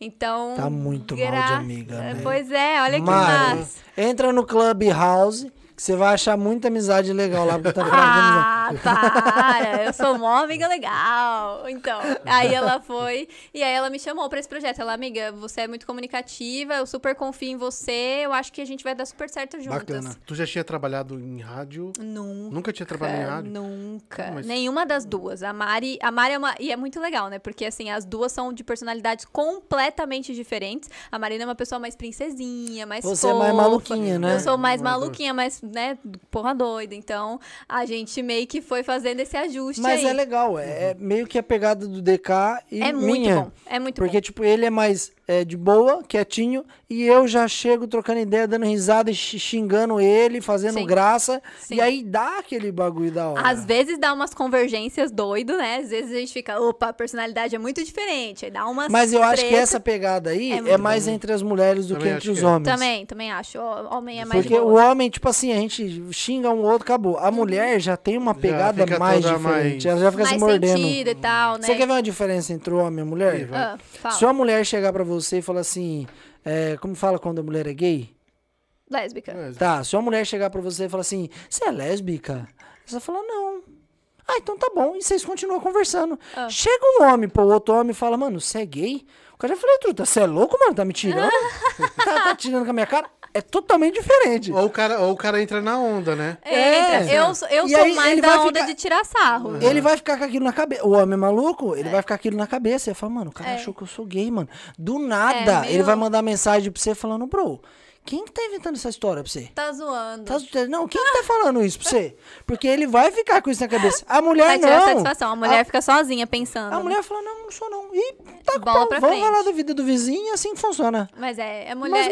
A gente tem formas diferentes de lidar, né? É totalmente diferente. Eu sou, eu sou muito tranquila, assim, a gente, a gente conseguiu uma amizade muito legal, mas a gente teve que se, se ajustar, né? Porque são personalidades completamente diferentes. As duas nunca teve experiência com rádio, então a gente chegou, assim, totalmente crua, mas a gente tem uma mentalidade muito criativa, muito de criar conteúdo na E internet. como foi aquele o primeiro contato ali na rádio? Como que foi o primeiro dia de Gente, gravação? uma dor de barriga. uma dor de barriga de meu Deus, preciso ir no banheiro. Eu e a Mari foi juntas ao banheiro, como amigas, assim, dando a mão, falando, amiga, vai dar tudo Ah, certo. Estamos no mar.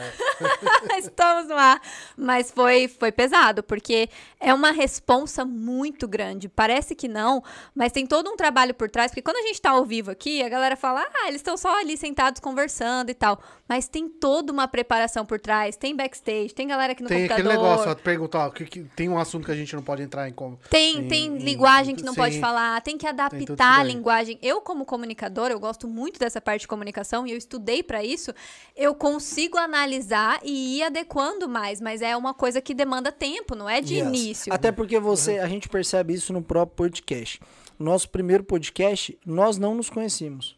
Essa é a grande realidade. Sério? Porque, não, não nos conhecemos, não eu e o DK, tá ligado? A gente tá falando, eu, Jonatas, eu Sim. não me conhecia sentado na cadeira Sim, é outra e coisa. conversando. Então, Sim. você vai aprimorando isso. Então, quando É. você senta na cadeira, tem um microfone na sua frente e você conversa com outra pessoa, você vai aprendendo a lidar com aquela Demais. situação e vai se conhecendo, porque às vezes nem você se conhecia. Não, não. Comunicação é algo muito doido, assim, porque é linguagem, é o jeito que você sente a pessoa, porque se você é só você, muita gente fala, ah, você tá atuando, né, atriz? Mas eu costumo falar que se você comunicar é você ter vários personagens dentro Sim. de você, porque dependendo da pessoa que você vai lidar, você tem que falar de uma forma diferente. Você tem, que ter a aquele jogo de pessoa- cintura. Total, se a pessoa é mais séria, chega aqui concentrada. Então, assim, você tem que saber se adequar à pessoa pra galera conseguir ter uma, uma, uma, união, uma união legal. Tem que ter Senão aquela não dá liga liga. legal. A- Não dá liga e aí o negócio fica estranho. Então, a comunicação é muito legal ser trabalhada assim. E Bacana. a rádio é muito interessante porque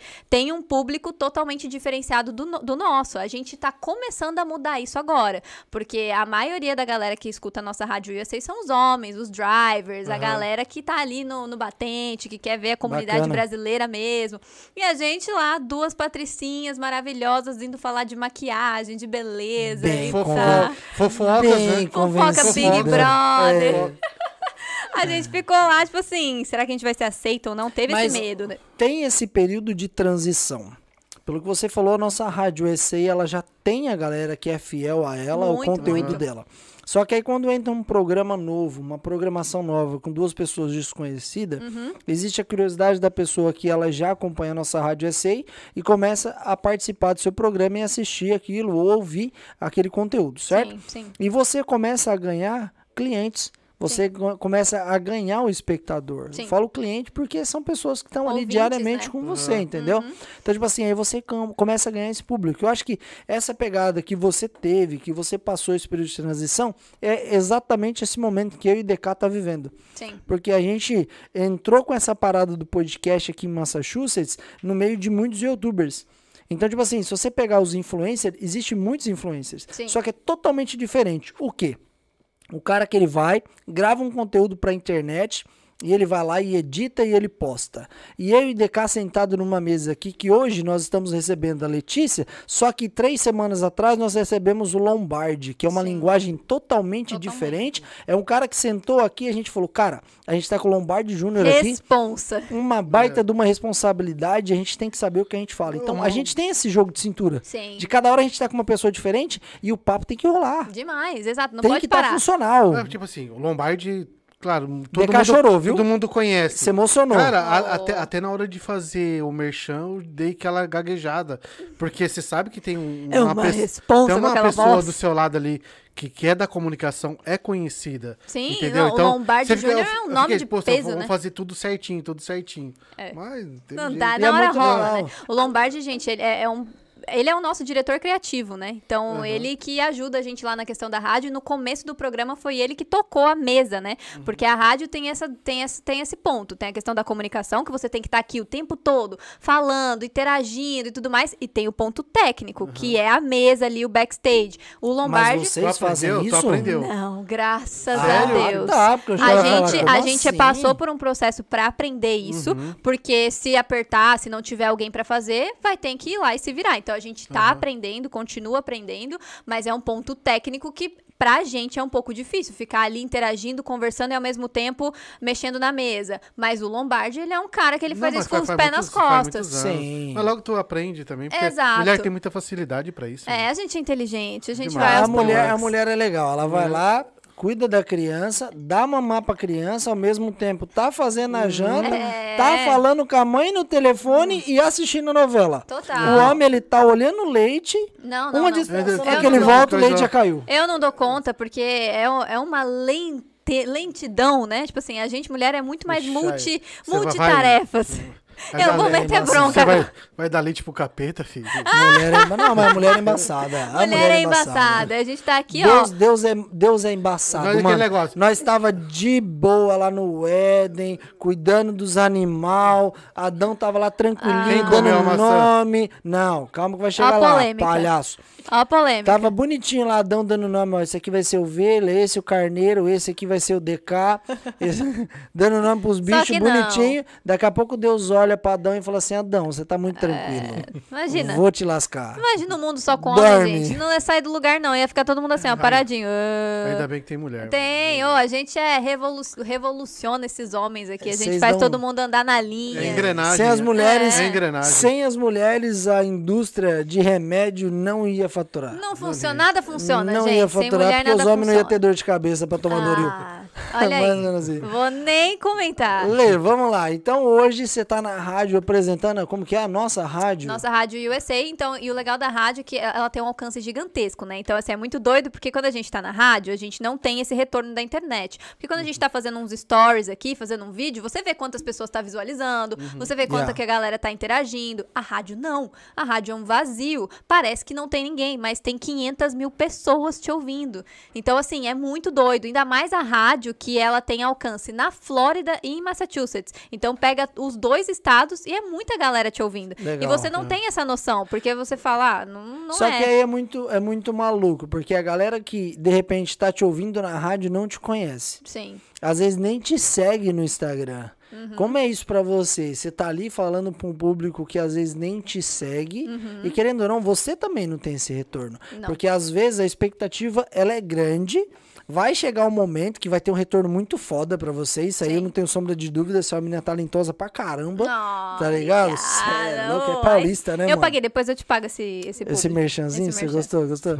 E, só que aí tem aquela pegada de novo, porque, mano, você tá na rádio, começou um programa agora, a galera tá te ouvindo, tá te conhecendo, tá gostando de você, e aí o teu retorno tá começando a vir, só que você não tem aquela pegada de você tá acompanhando tudo aquilo e vivenciando ao vivo ali. Porque a galera tá te ouvindo, mas você não tá vendo o que, que a galera tá achando Exato. em tempo real, né? Exato. Então, assim, a gente tem um pouco de feedback dos ouvintes que são ali assíduos, que mandam uma mensagem ou outra, mandam um oi, mandam um bom dia, mas a dimensão da galera são mais de 500 ouvintes por programa, 500 Aham. mil ouvintes por programa. A gente não tem nem a proporção disso, a gente não consegue sentir, né? Então, isso que é muito doido do rádio, que você tem que se adaptar a essa galera e tentar a- absorver o máximo de feedback possível, pra você falar, pô, isso tá legal, isso funciona, isso não funciona, mas não é algo tão direto. E isso é até o que eu e a Mari a gente tá fazendo de diferente na rádio. Então a gente tá misturando um pouco a gente traz essa interação da internet lá pra rádio. Então a gente direciona a galera, vai lá pro Instagram, volta na enquete. Então fazer esse cross-mídia, né? Misturar todas as mídias, o Instagram, a rádio, o Facebook,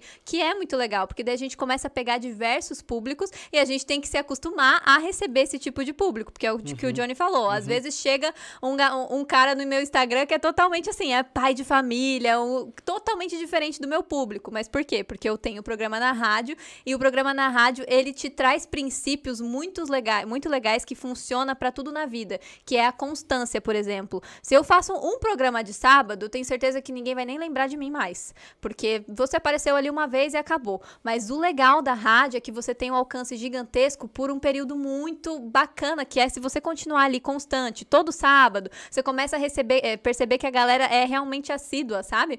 Tem fã lá que tá lá todo sábado te dando bom dia e tudo mais. E aí você vê que essa constância de você estar tá lá semanal começa a trazer público. A galera começa a te reconhecer, começa a ficar acostumado com você. Então a galera acho que teve que se acostumar um pouco com a linguagem que eu e a Marina trouxe pra rádio, né? Então, assim, de começo a galera falou, nossa, quem são essas duas meninas malucas falando aí de tudo quanto é coisa? Foi divertido desde o começo, mas teve que ter um, um tempo pra galera conseguir absorver e aceitar, né, essa diferenciação de comunicação, essa, essa linguagem diferente, né? Então a gente adaptou um pouco a linguagem. Cada programa a gente fica cada vez mais com linguagem de rádio, que era algo que a gente não tinha experiência. exato. E é totalmente diferente. Você falar que no Instagram é uma coisa. Você falar com a galera da rádio é outra. Você tem que ter um. Você tá duas horas falando. Então, do nada, você tem que estar um. Pra galera acordar sim, e continuar. Tem que repetir. Sim. Então, às vezes, a gente faz coisas diferentes na rádio, por exemplo, que é, sei lá, fazer um tutorial de maquiagem. Quem tá na rádio não tá vendo. Então, a gente teve que pegar essa manha de traduzir tudo que a gente faz no estúdio. Caraca. Então, a gente tem que estar falando: olha, a gente tá pegando agora. É você mexer Eu com vi o que você sentido. fez uma parada no rosto que a Marina fez em você. Aham. Que era um bagulhozinho que media uma parada na sua Isso, pele. é. E era muito maluco, porque você tava gravando um story e ela tava fazendo a sua pele, você tava contando o que ela tava fazendo pra você no microfone. E aí eu fiquei, mano, como que a galera tá entendendo isso É. na rádio? Porque, Assim, tipo, Não. A, a- a rádio, ela, ela é transmitida via web, é uma web rádio também, Uhum, né? Então as pessoas conseguem ver vocês ali ou não? A rádio, a nossa rádio USA é a única rádio que é rádio mesmo, brasileira aqui nos Aham. Estados Unidos. Então tem o Dial, né, que é o rádio, que é o AM/FM, é a Sim. única rádio que tem aqui na comunidade brasileira.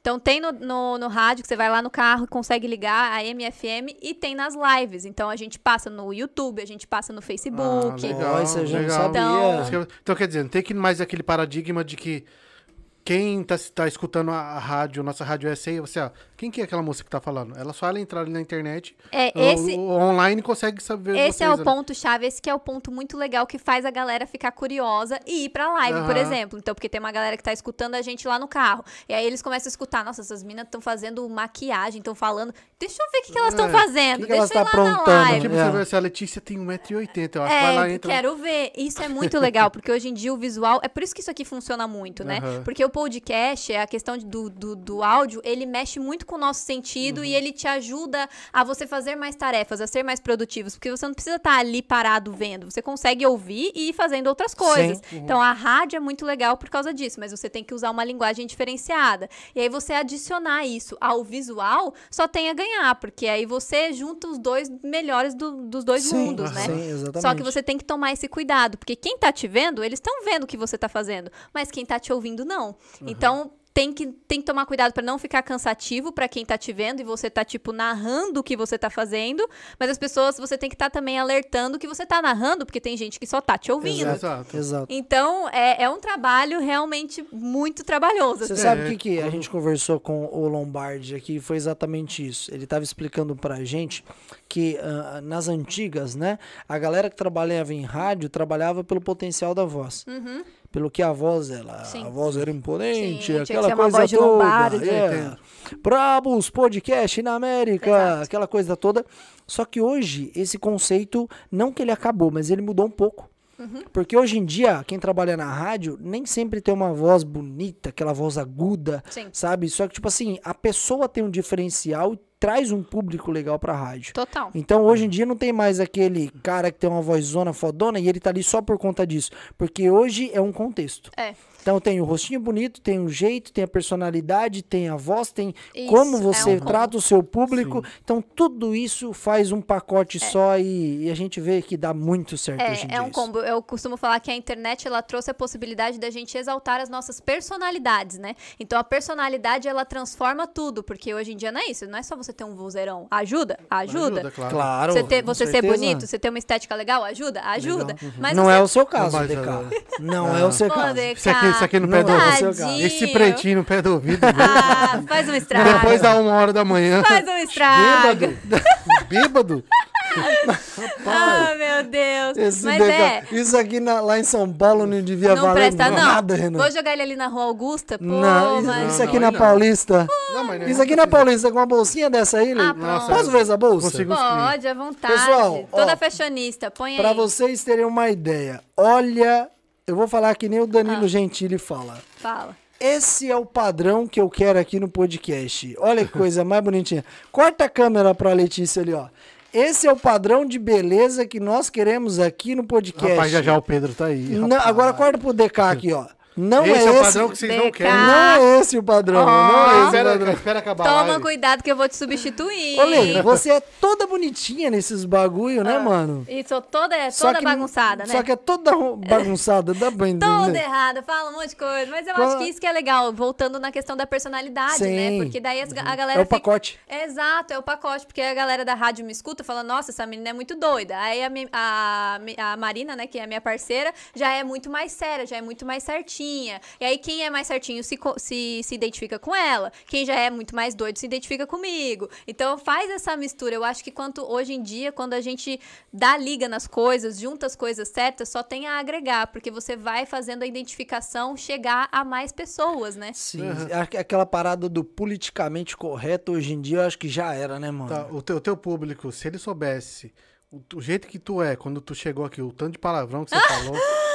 Não, que mentira, mentira, gente. Isso é Deus. mentira. Ainda bem que na rádio não pode. velho, Não pode. É, e Ela é bem, é- po- Ela ela é bem- falou palavrão. Ela é bem porra louca mesmo. velho. Não, boca dele. Não, não dá Olha, nada. Viu? não dá O pai Mas- da menina tá assistindo. Não, ela, É, ela, Maneira essa ela mesma Me falou conhece, que ela é. Ela mesma falou que ela é. suja Eles me conhecem, eles me conhecem. Porque eu, eu, eu gosto de ser muito transparente. Eu, eu gosto de ser muito transparente. Então, acho que todo mundo sabe muito bem do jeito que eu sou. Nas minhas redes sociais, eu sou desse jeito bagaceira mesmo. Falo que eu sou girl boss e a gente fica ali no profissionalismo, mas a gente é bagaceira também. E isso traz essa diversão. Porque a galera não tá ali pra ver só coisa séria. Sim. A galera quer rir, a galera quer se divertir. Mano, o mundo tá tão chato. Pois Se você é, pega o. muito você sério, pega, né? vamos Muito- falar do Big Brother. A gente tava Ai. falando Ah, no começo. chegou onde que ela queria agora. Tá, Vai que eu sou especialista. Não, vamos trocar ideia. Falando da bosta do Big Brother. Não, não fala assim também. Não fala assim desse programa. Não, a- então Ah, aqui vai ser para. legal, porque eu Não. tenho, eu tenho um cara que assiste Big Eu não Brother. assisto. Você assiste Eu sim, não assisto. Irmãozinho? que, tem que dar uma moral pra, pra convidar. Não, e aí tem a Letícia que é especialista. vocês vão me meter em polêmica, né? Big Brother é polêmico. Politicamente correto. Você pega aquela porcaria lá, que os caras colocou um monte, um monte de gente lá dentro, um monte de fantoche. Só que os caras que entram lá dentro, eles acham que ele vai chegar lá e vai abalar. Só que o que acontece no BBB? Os caras manipulam tudo. Você acha que é manipulado? Tudo. Olha, hoje em dia é muito mais manipulado. Eu tava até vendo uma entrevista do Bambam, que foi o primeiro ganhador do Big Brother, do Big Brother 1. E curiosamente, o Big Brother vai passar agora a reprise do Big Brother dele no canal Viva, eu acho. E ele tava falando sobre isso. De tipo, vocês vão ver a diferença que é.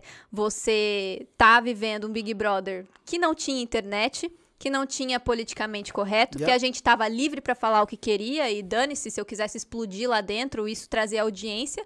E do Big Brother hoje, que as pessoas têm medo do cancelamento, que as pessoas ficam é, se limitando a falar. E hoje eu vejo isso até na produção do Big Brother. Eu vejo que a galera não consegue compartilhar a experiência de vida lá dentro porque tudo é barrado. Atenção, não pode. Você é só um bonequinho aí pra Isso, é ficar se um divertindo fantasma. na piscina. Mas você Você não acha tem- que já deu a cota do Big Brother? Quantas edições já deu? Nunca vai dar. Não vai a dar, é o ama. Quantas é edições já deu? 20. Essa é a 21. Sim. Mas você não acha que já deu a cota, mano? Não, não deu. Mas que tá dando dinheiro. Mas assim, você. você Não, ah, dando dinheiro pro, pro pra Globo, Não, né? claro, claro. Você tem, então, você tem essa tese de que tem uma certa manipulação. Hoje em dia. Eu assisti um podcast com o Max, que foi um dos Uhum, sei. campeões.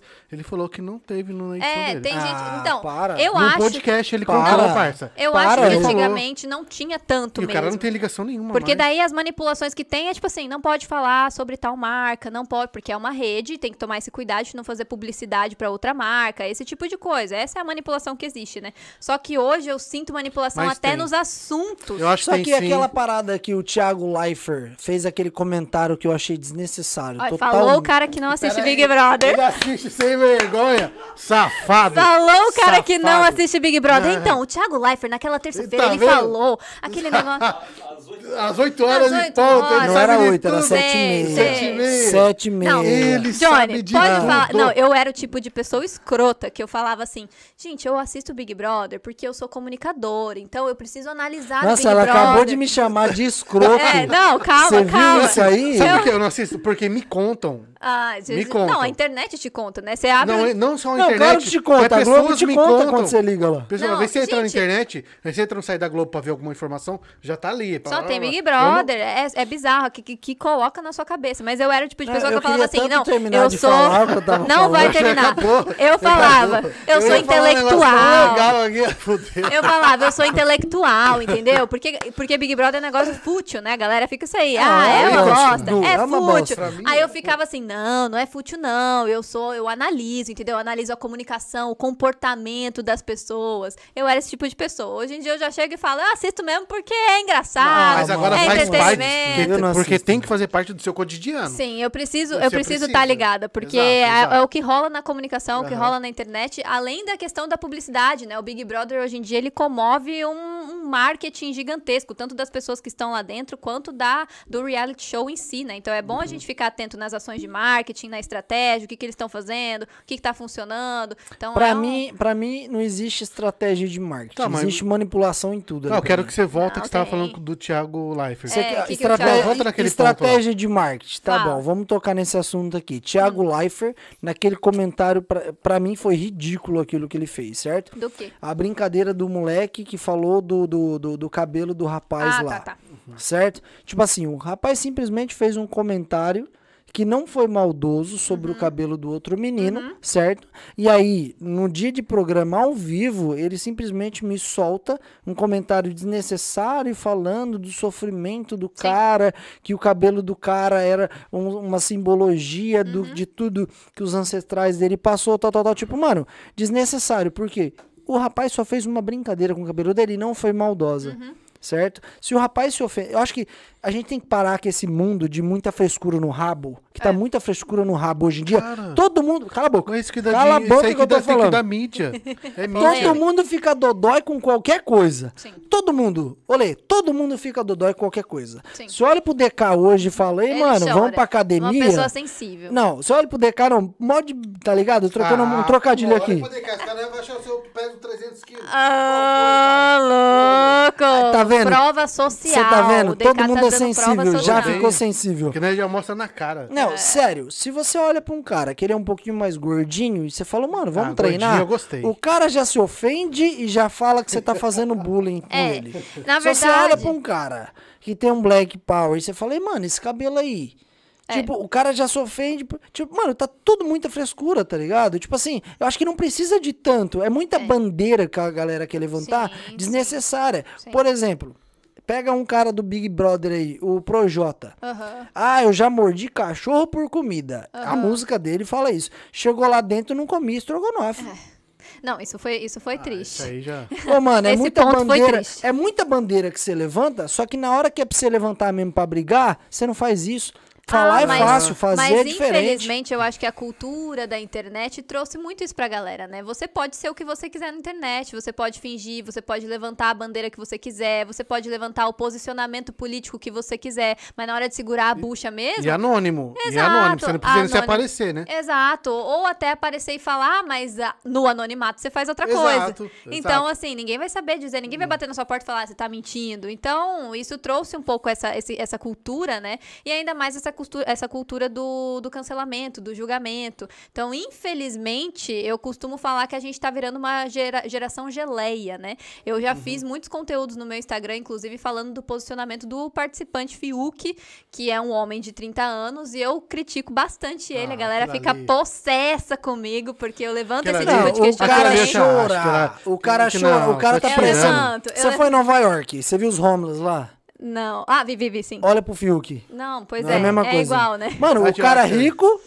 Sim. Aí chega lá, ai, é porque ah, os homens brancos e ricos, a gente não pode Desculpa, ser Não, assim. desculpa assim. por ser homem. Desculpa por ser Não, homem. Ô, irmão, que- desculpa. Acorda às 5 horas da manhã, vai fazer o seu dinheiro pra você cuidar da sua família, pagar seu aluguel, levar comida pra dentro de casa. Você não vai ter tempo pra putaria e frescura. Não, Pra ficar falando Aquele besteira. ali, acho que pegar e não pega, Sim. mas Ah, colocar é na mão ele segura. É muita Vamos frescura. ser polites, Muita né? Assim, frescura, tem né? essas frescuras, eu recebo muita crítica quando eu falo sobre esse posicionamento, que a galera fica, não, mas a, a pessoa não tá bem emocionalmente e tudo mais.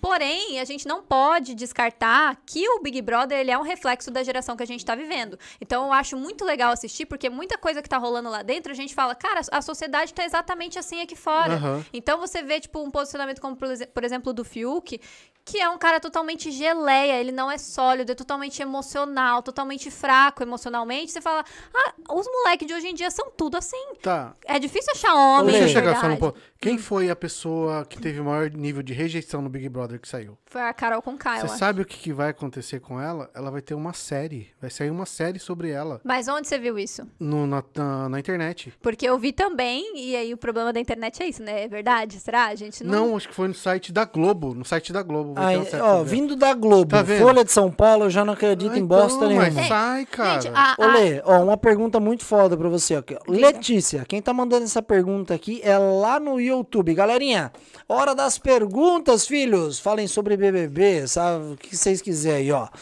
Cristiane Oliveira, você conhece não?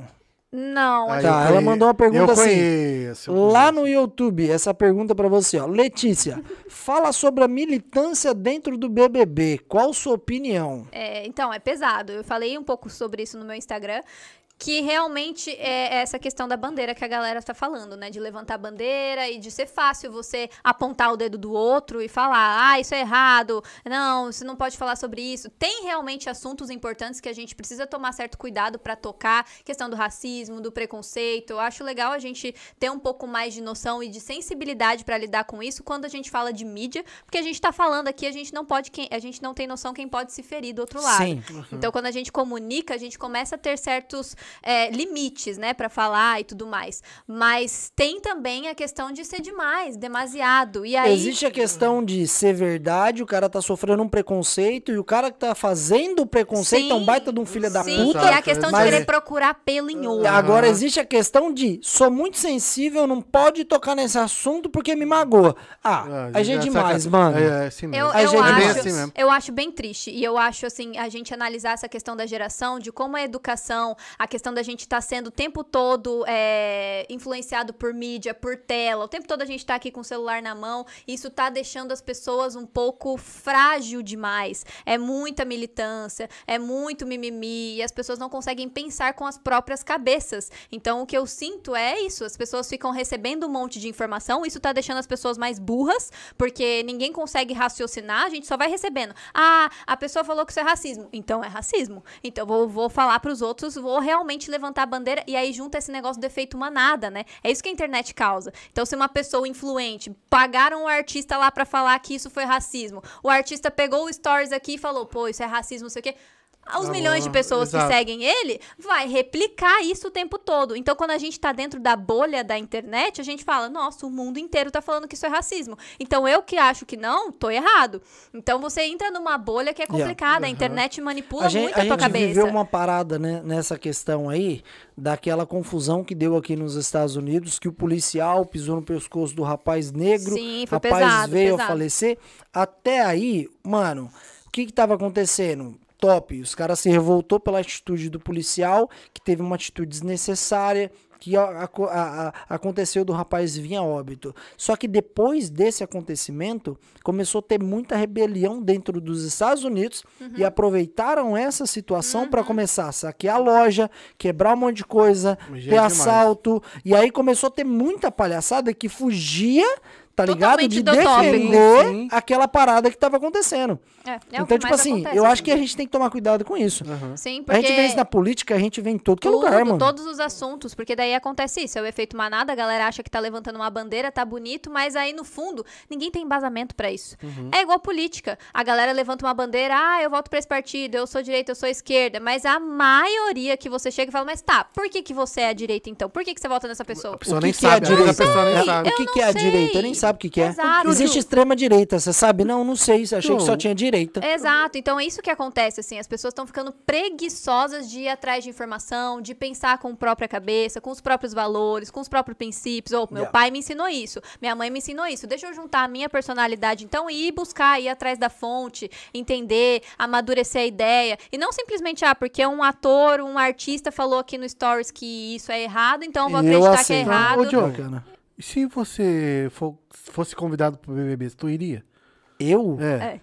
Mano, primeiro que ninguém vai me convidar. Não, mano, tô, não. né? num- Nossa, me numa- chama! Numa uma hipótese louca que você fosse convidado. Mano, se eu- primeiro, vamos, vamos fazer uma brincadeira. não, não, não. Ah. Agora eu quero que você responda vai. não, não, primeiro. não. Eu vou responder. responde. Eu vou responder de uma maneira É um diferente. milhão e meio. Se, vo- Tô me se sentindo você a hoje, expert do BBB. Aham. Se você tivesse hoje no BBB na situação que tá, você visse aquela palhaçada do eu- lá, o que, que você ia falar pra Não, ele? se eu tivesse lá, eu seria campeão, parça. Não, papo sério, papo sério. Hã? Se você tivesse no BBB hoje, aquela palhaçada do Fiuk falando... Não, O que, que, você ia- que, que você ia falar pra ele Não, na eu- hora? Eu ia trocar uma ideia Vira com ele fa- fazer virar homem. Não, eu- vai. Vira é muita homem. palhaçada. Não, o que, já- que você ia falar pra ele? Papo reto. Papo reto? Papo de... de, de- Não, a- a- eu acho que já é muito vitimismo. Muito. É muito vitimismo pra essa Só parte que aí entra aquela Chegar o cara questão. se desculpar porque... Ai, desculpem, Porque porque, sou sou homem. homem. Ah.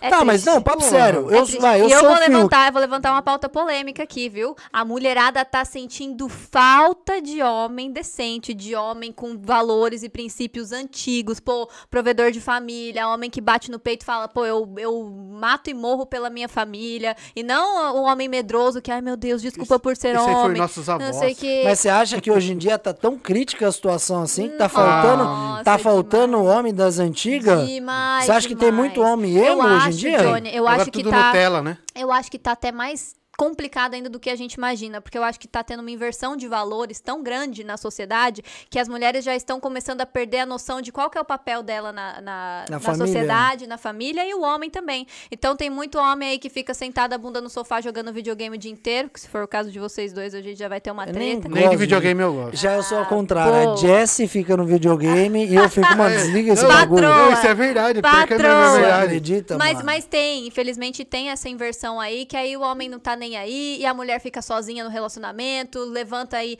cuida de filho, cuida da casa, fica, edifica, vai trabalhar, ganha dinheiro. Polêmica. Eu É vou polêmica. falar de um bagulho que aconteceu comigo essa semana. Eita, solta. Se você estiver assistindo, camaradinha, que você mandou essa mensagem pra mim, Ah. você seguiu o meu conselho que eu vi que você foi fazer o que eu falei pra você fazer. Eita, olha direta. Eu tô com medo de ser cancelada aqui nesse programa, não vai, gente. não vai. Ai, eu tô com medo do cancelamento. Desculpa por ser mulher. Desculpa.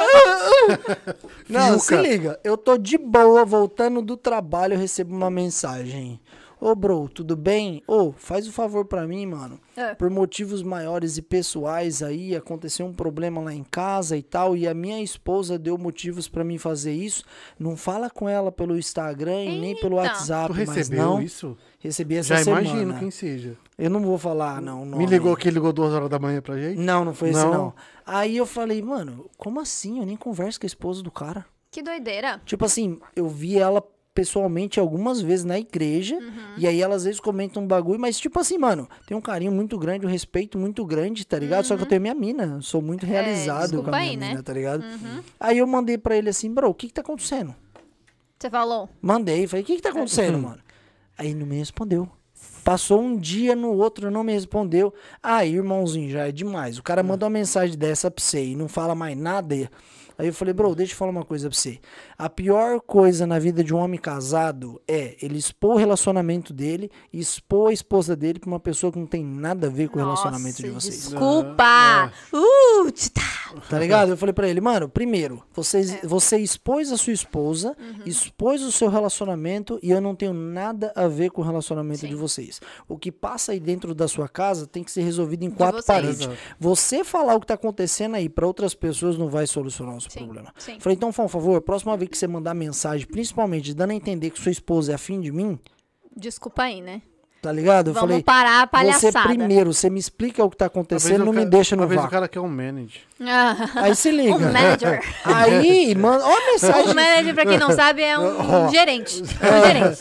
Aí, recebi uma mensagem assim: É, cuida da sua vida, que do meu relacionamento eu cuido. Eu falei, exatamente, eu tava cuidando até você mandar essa mensagem. Eita, pois é. Aí eu postei, você falou essa parada aí de que tá faltando Tá, homem, tal, tal, tal. é. Eu postei isso no Instagram depois que eu recebi isso. Aham. Não sei e se aí, você viu. chove- e aí uma polêmica. Aí eu coloquei bem assim, ó, rapaziada que é casado e principalmente pros recém-casados. Trate bem sua esposa, dê rosa, lê poema, escreva carta. Só que seja homem dentro de quatro paredes. Exato. Não adianta você querer ser muito romântico, muito bonitinho, muito certinho, e dentro de quatro paredes você ser um frouxo. Sim. Leva sua mina pra passear, pra dar um rolê, leva ela no fim de semana, tá ligado? E faça o que é pra fazer. Sim. entre quatro paredes, Sim. porque é um contexto, é um conjunto. Não adianta você ficar mandando mensagem pra mim, que sua mina tá assistindo um podcast lá, tá achando legal, enquanto você tá lendo poema pra ela. Exato, é, então. Tá Ou tá jogando videogame, Ou tá né, assistindo o. BBB. Sai da bosta do BBB e vai namorar, Mas é- caralho. Voltando no BBB. E- Você aceitaria o convite? é, tem Do gente perguntando aqui, no ó. BBB? Johnny, Quem você iria tá? acertar o convite ou não? A Regiane falou. Fala aí. Jane, diz aí, você iria aceitar o convite ou não? Jane, eu acho que eu, talvez, Talvez não, Eu- é sim ou não. talvez, Sim É. ou não? Homem é homem, é sim, sim, não, não. Tá. Tudo depende do que ia estar no contrato. Se a Globo falasse assim, beleza, você vai entrar lá e você pode ser você, tudo bem. Agora, ser marionete, eu não ia aceitar. Mas sabe o que eu acho? Porque Todo- na hora que eu vi todo mundo tem um Fiuk, preço. Na hora que É. eu. Preço, Todo não, mundo não tô tem, vendo, todo não. mundo tem o um meu preço. preço foi pago na, na é cruz minha, do Calvário. É minha teoria. Gostou é dessa? minha, é minha Boa. teoria. Mas você aceitaria sim ou não? Se eu chegasse lá, o Fiuk que essas conversas não, erradas. não. Deixa você eu não falar, respondeu. cacete. Você Cala tá falando boca. do Fiuk. Sim ou não? Você entra- entraria sim ou não? Eu ia falar, Fiuk, deixa eu falar uma coisa pra você. Para de putaria. Levanta essa bunda daí, entendeu? E vai jogar um snook. Vai fazer alguma coisa. Porque você tá com muita putaria pra nada. É. Eu ia ser esse cara que eu tô sendo eu aqui no aceitaria podcast. sem pensar. Não, eu Ah, aceitaria, mas eu acho que eu não ia durar uma semana. Tá, tu- então É, você aceitaria. talvez.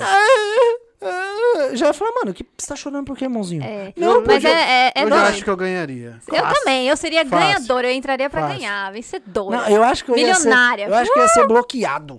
É cancelado, Não, né? na hora que eu Você ia ser como que é o cancelado. Não, cantor ele- lá que eu ele- falei, como é o nome ele- dele? O Fiuk? Não, o cantor. O Rodolfo. Não, cantor de rap. Ah, você falou dele. do Projota. O Projota Mas, viesse com inclusive- palhaçada. Eu vi comentário aí.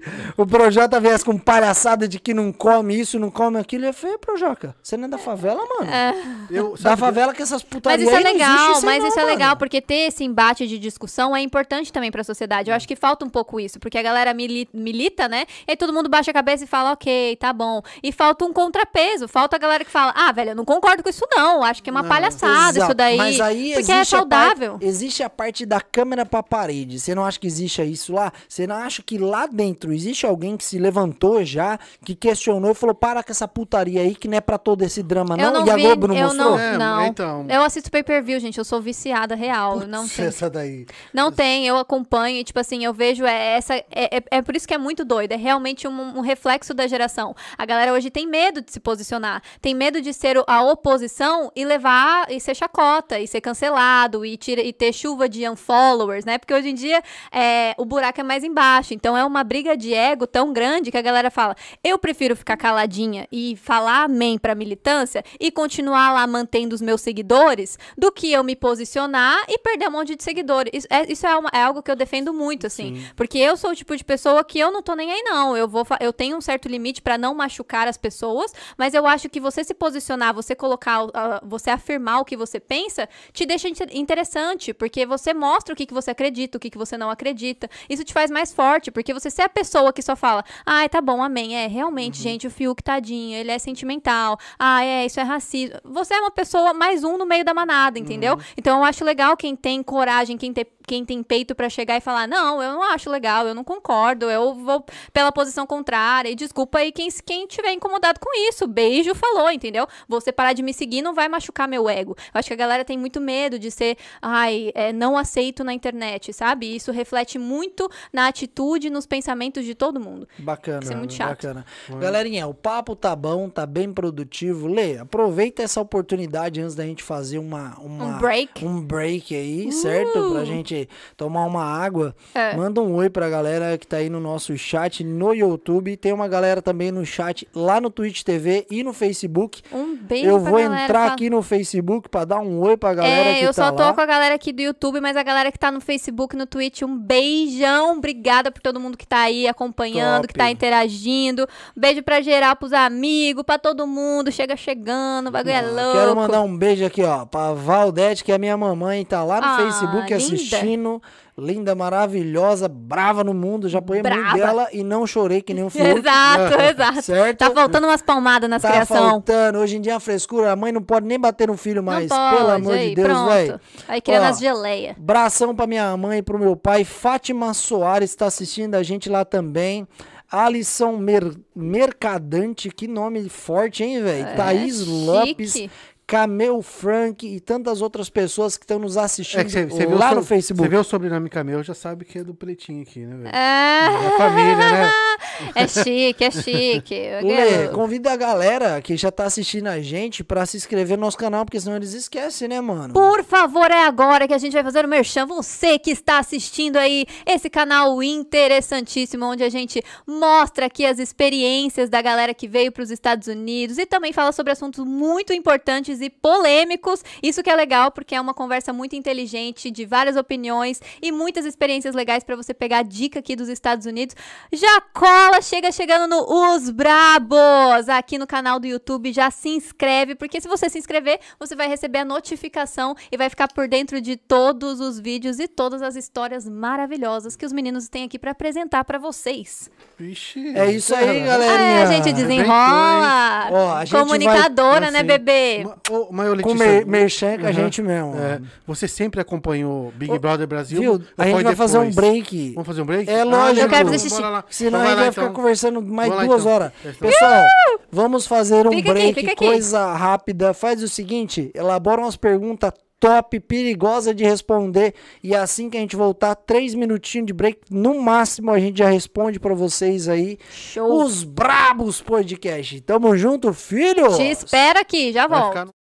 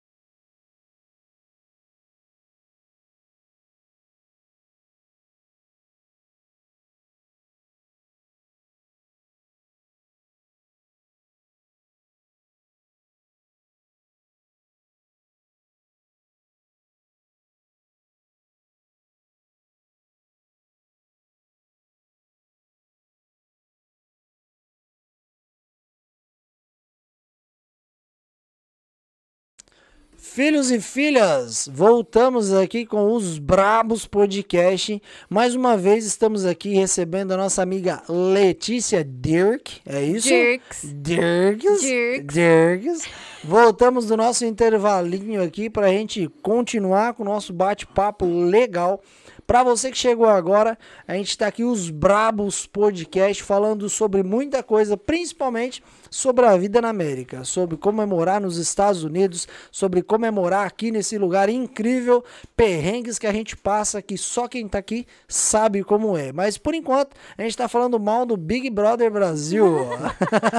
Falando mal, levantando pautas interessantes. Levantando questionamentos sobre a frescura Polêmicas. do Fiuk, mais ou Polêmicas. menos assim. Vamos voltar naquela pergunta, então. Tá com o pau. Desde quando você começou a acompanhar o Big Brother? Hum. Foi porque, os- devido ao seu trabalho de agora, ou você já acompanhava o Big Brother? Não, antes? já acompanhava, eu amava, sempre amei o programa. Aí eu falei, né, que eu era Aham. aquele tipo de pessoa escrota que falava, não, eu sou intelectual, não é que é fútil, eu estudo as pessoas. Aí hoje eu já amadureci, entendeu? Eu já falei, ah, eu assisto mesmo porque é legal, a gente tem que estar por dentro das paradas. Eu Assumiu o erro? gosto... Assumi. Uma fofoca, então. Assumi a futilidade, falei, é fútil mesmo, eu adoro, a gente fica lá brincando e vendo a galera. E tem essa questão também da parte da profissão, né? que Sim, como comunicadora eu preciso estar sempre atento o que, que tá rolando, o que, que a galera tá falando, o que, que tá repercutindo aí nas mídias e tudo mais. Olha, mas lá existem as categorias, né? Então, por exemplo, você trabalha na nossa rádio e a nossa rádio tem um programa que é pautado aí de política, um que é de futebol, Uhum, um que é de,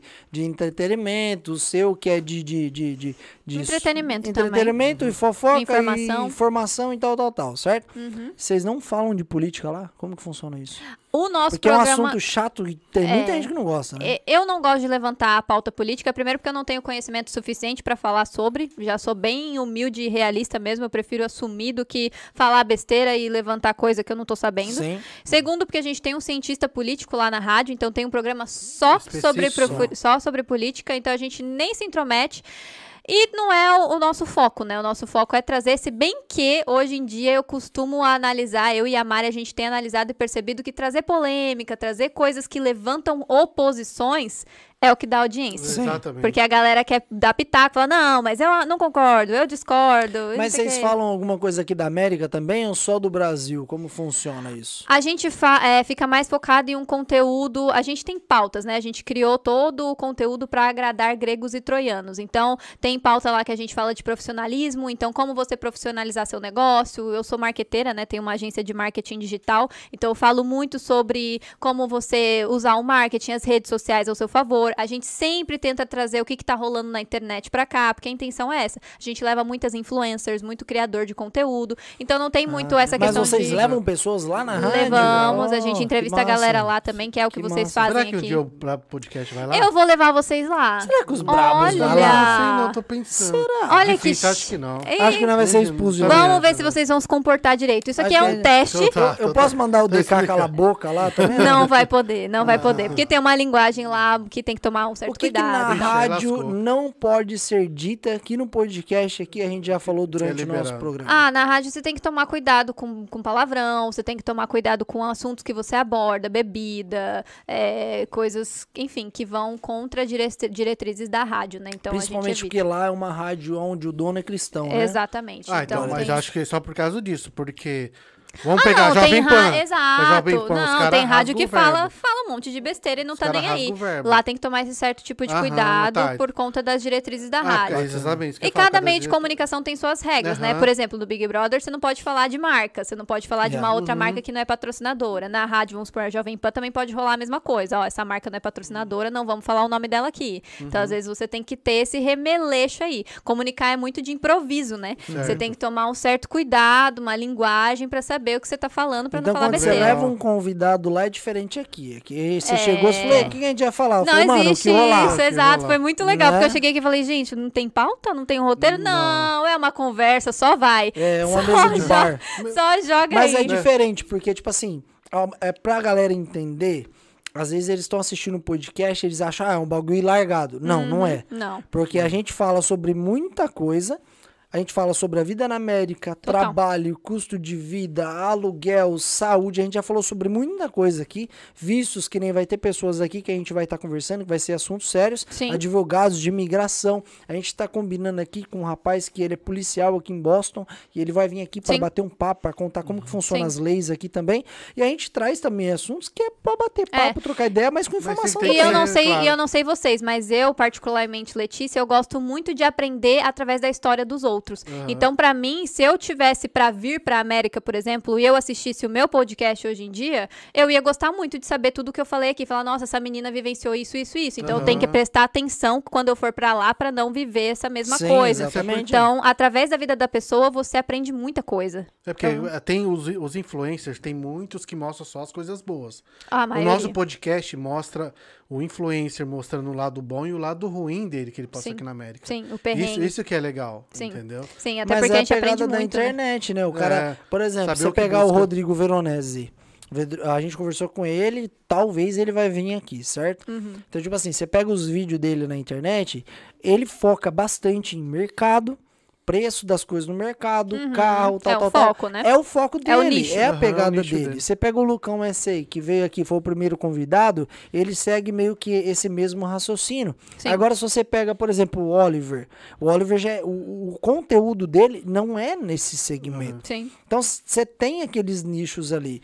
Então, o cara que ele acompanha um youtuber na internet, ele tá acompanhando o cara que ele se identifica. Exato. Então, ele tá acompanhando a Letícia porque ele se identifica com você. A menina que te acompanha, Sim. tá? Porque você é uma pessoa que, ah, a Letícia é uma pessoa descontraída, fala um pouco de moda, fala um pouco sobre o Big Brother. Então, é o seu perfil que é o perfil dela e acaba Sabe, dando aquele Exatamente, legal exatamente. Como eu trabalho com marketing, né? Eu, eu tenho o trabalho de apresentadora no- na rádio, então eu faço os programas todos os sábados, mas meu principal trabalho é a minha empresa, né? Minha agência de marketing. E eu trabalho muito com isso, ajudar as pessoas a construir uma marca pessoal, uma marca de negócios bem-sucedida, saber divulgar o seu conteúdo. Então, eu como posso falar em primeiro lugar o quanto é importante você estabelecer uma linha editorial que a gente chama, né? Você estabelecer o seu nicho, o seu conteúdo, porque a galera tem que saber qual para que para que barco, para onde o barco tá remando. Porque senão todo mundo fica perdido.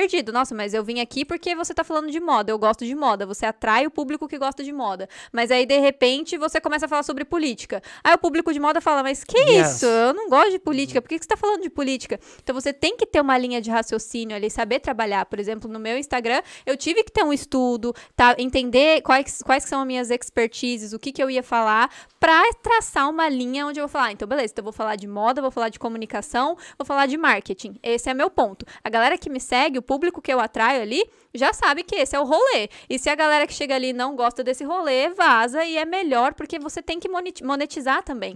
E se você não segmenta, você não é, mostra pro seu público o que, que você vai falar, você não consegue monetizar depois. Sim. Porque a galera tá ali só por, sei lá, só por uma carinha bonitinha. Você não tá atraindo o público certo que vai comprar o que você vende. Então é importante você estabelecer o que, que você vai falar, como que Sim, você vai aham. falar. Agora tem uma preocupação pra galera que ele tem um único nicho, que é você sempre tá falando do mesmo assunto. Uhum. E aí você corre o risco de chegar uma hora que você vê que você tá dando círculo, círculo, Uhum. círculo, círculo e não tá saindo do lugar naquele assunto e começa a ficar maçante, não? É, esse é um ponto muito interessante da internet. Eu costumo falar que você tem que ser corajoso, é, tem que ter coragem para ser repetitivo na internet e em qualquer meio de comunicação. Porque se a pessoa entra aqui hoje, ela te escuta falando uma coisa, beleza, ela vai entender. Mas uma outra pessoa pode chegar amanhã e ela não sabe o que você faz. Então você tem que repetir. E aí eu costumo falar que você tem que ter a inteligência, a estratégia de saber repetir o que você faz, mostrar o seu profissionalismo de formas diferentes, de formas dinâmicas, para você não ficar repetitivo e a pessoa ficar de saco cheio, porque tem um público que chegou ontem e precisa te ouvir falar de novo,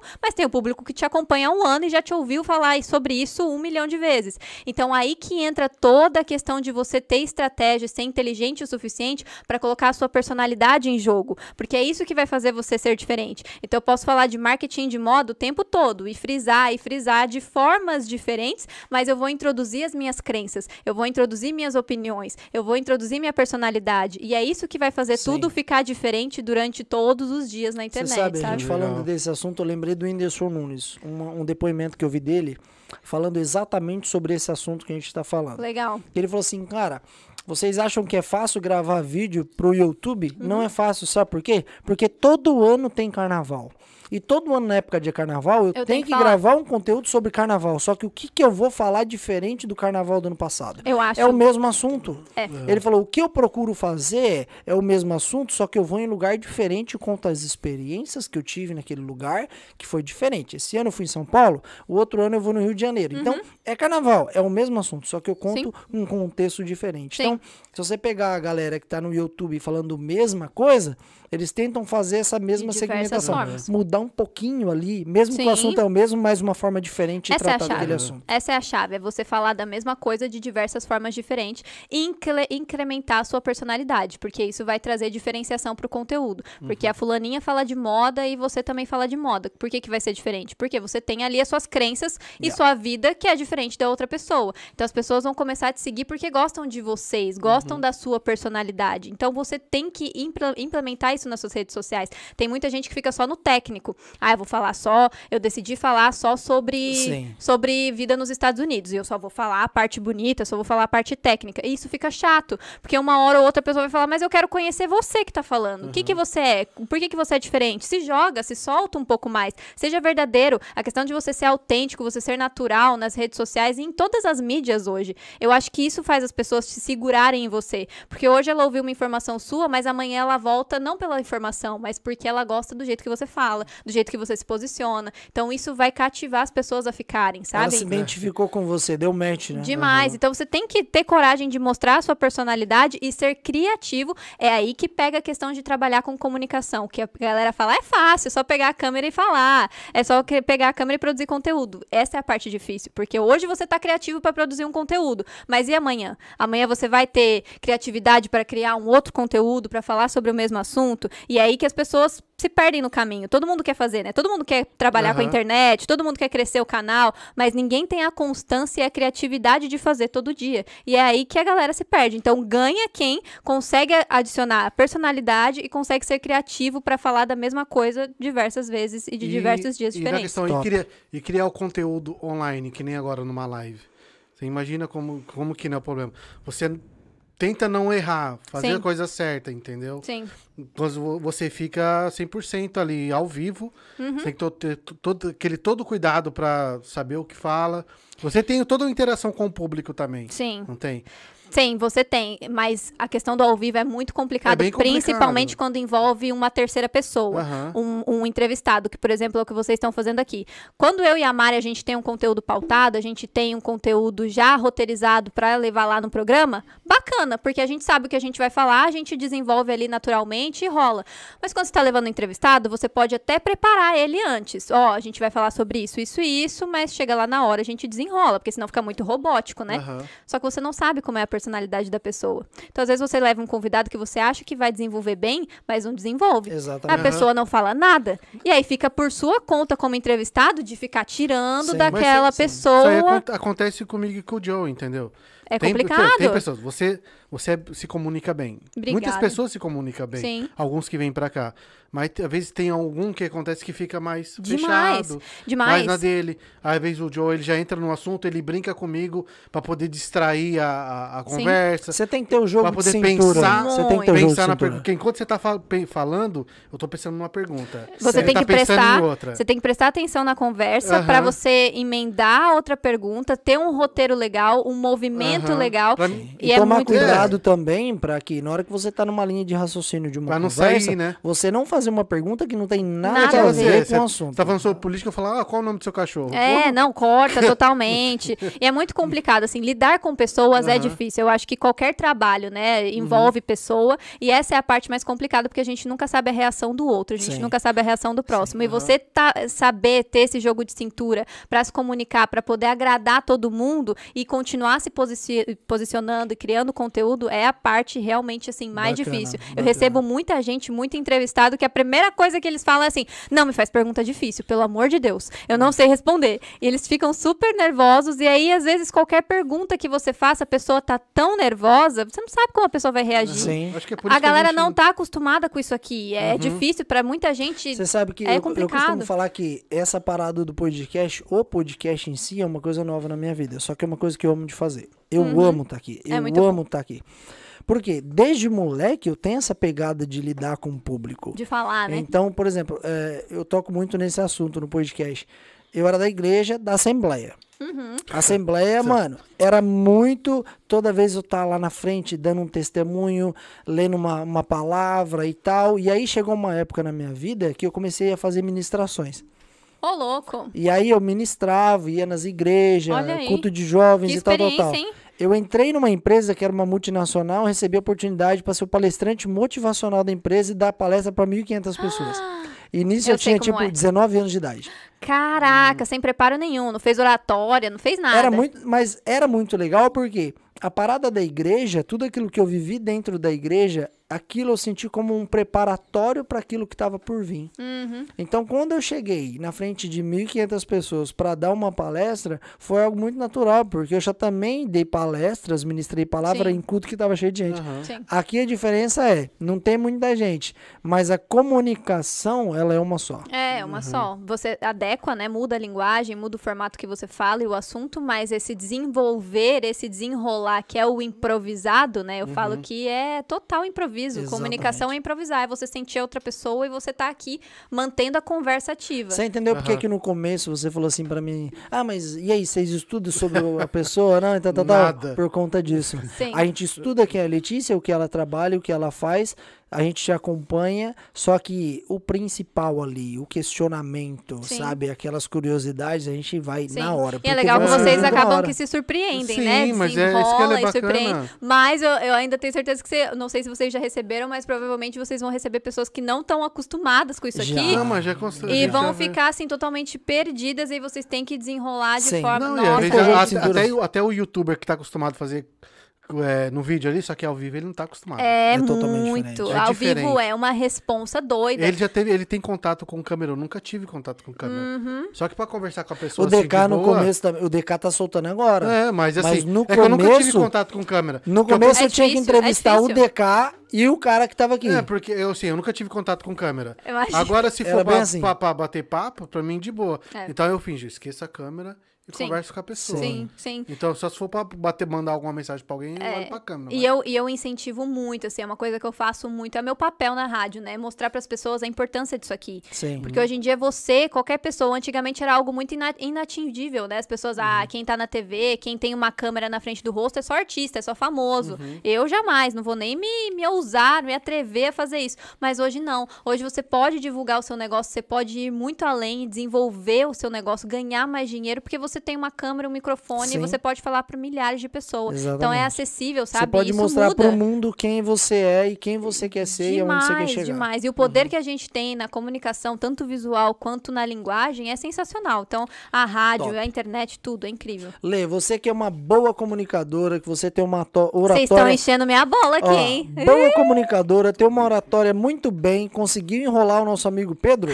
Tá enrolando ainda. Olha o Pedro atrás das câmeras aí. Conseguiu enrolar o nosso amigo Pedro? Vamos, vamos, vamos na, na parte motivacional. Diga. Passa um recado pra galera que tá nos assistindo através das nossas lives aí, Facebook, Instagram, Twitch, que tá lá prestando atenção em tudo isso, mas Uhum. que tem um sonho de vir para os Estados Unidos, que tem um sonho de realizar alguma coisa, só que infelizmente, por circunstâncias da vida, esse sonho foi enterrado. Uhum. Dá uma pauta pra eles aí, tipo, mano, você consegue, dá um, dá uma deixa, acende aquela chaminha, tá ligado? Que tava meio que apagada lá, antes da gente encerrar essa live aí, mandar um Essa é beijo para pra galera. você, essa é para você. Toca, toca a musiquinha romântica.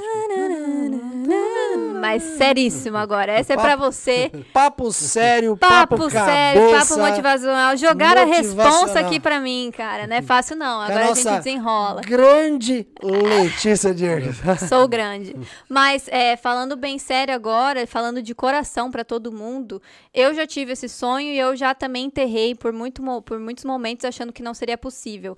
Acho que o primeiro ponto é você acreditar no seu tempo e acreditar nos seus planos. A gente às vezes acha que se comparar com o outro, com a, com a grama do vizinho, é sempre muito mais cômodo, né? E a gente não acaba se desacreditando do que a gente é, quer alcançar, do que a gente quer chegar. Então você ter seu tempo, respira fundo, continua construindo passinho a passinho que você vai chegar lá. Isso faz toda a diferença, você acreditar no seu momento, saber que vai ter a sua jornada, a sua trajetória e que tá tudo bem se agora não é o momento. Se prepare para isso, não fique sendo influenciado por outras pessoas. Hoje em dia é muito fácil todo mundo dar pitaco na vida de todo mundo, né? E aí você acaba que se perde no que é o seu propósito, no que é o seu caminho. Então, às vezes você quer vir para os Estados Unidos, mas a sua mãe fala que você não tem que vir. E aí você enterra esse, esse sonho porque alguém te disse que você não vai ser capaz de realizar. Então, isso acontece muito hoje em dia e a gente tem que ser forte, a gente tem que construir a nossa personalidade para você não desistir daquilo que Deus colocou no seu coração desde o início, sabe? Então não se não chora. não se perde porque se perder na vida é muito fácil. E a gente vai se perder no meio do caminho o tempo todo, assim. Como eu contei aqui a minha história, teve muitos momentos que eu fui totalmente desviada do que eu vim aqui realmente fazer, que foi construir a minha empresa, internacionalizar a minha marca, fazer o que é o meu profissional. Então, muita gente me disse que eu não poderia, que eu não seria capaz, que eu não seria capaz de conseguir um documento através do trabalho e me, me desmotivou muitas vezes. Já pensei em voltar para o Brasil porque eu falei, então realmente não vai ser possível.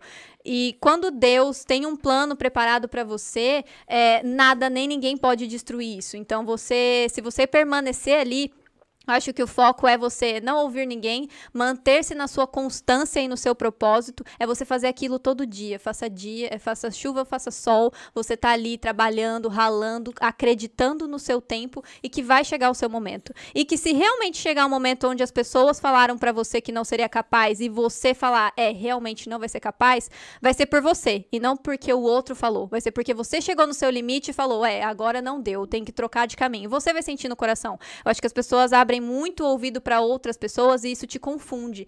Então, você nunca vai saber onde você pode chegar se você não se ouvir, se você não ir além. Então, Top. escuta o que você teve desde o início, desde de o princípio como propósito e vai atrás. Se planeje para isso, lute por isso, é, faça as coisas organizadas porque você pesquisou, porque você foi atrás, não porque alguém te disse, porque você vai ter a sua trajetória, a sua jornada e seja constante que o seu dia vai chegar. Assim, não não deixe que as pessoas uhum. destruam os seus sonhos. Sensacional sensacional. Eu, eu, costumo falar que a palavra impossível foi criada por alguém que um dia desistiu. Total. Uhum. Um dia chegou lá e falou assim: ah, não vou conseguir, não acredito. Só fracos, né? Não Johnny vai Coach certo. pra galera. Uhum. Tá? A palavra impossível é isso. É alguém que um dia desistiu do seu propósito. Sim. Então, se você acha que você não é capaz, você tem que lembrar de uma coisa. Talvez você não seja capaz. Exato. Mas você tem um Deus que é capaz. Exato. Uhum.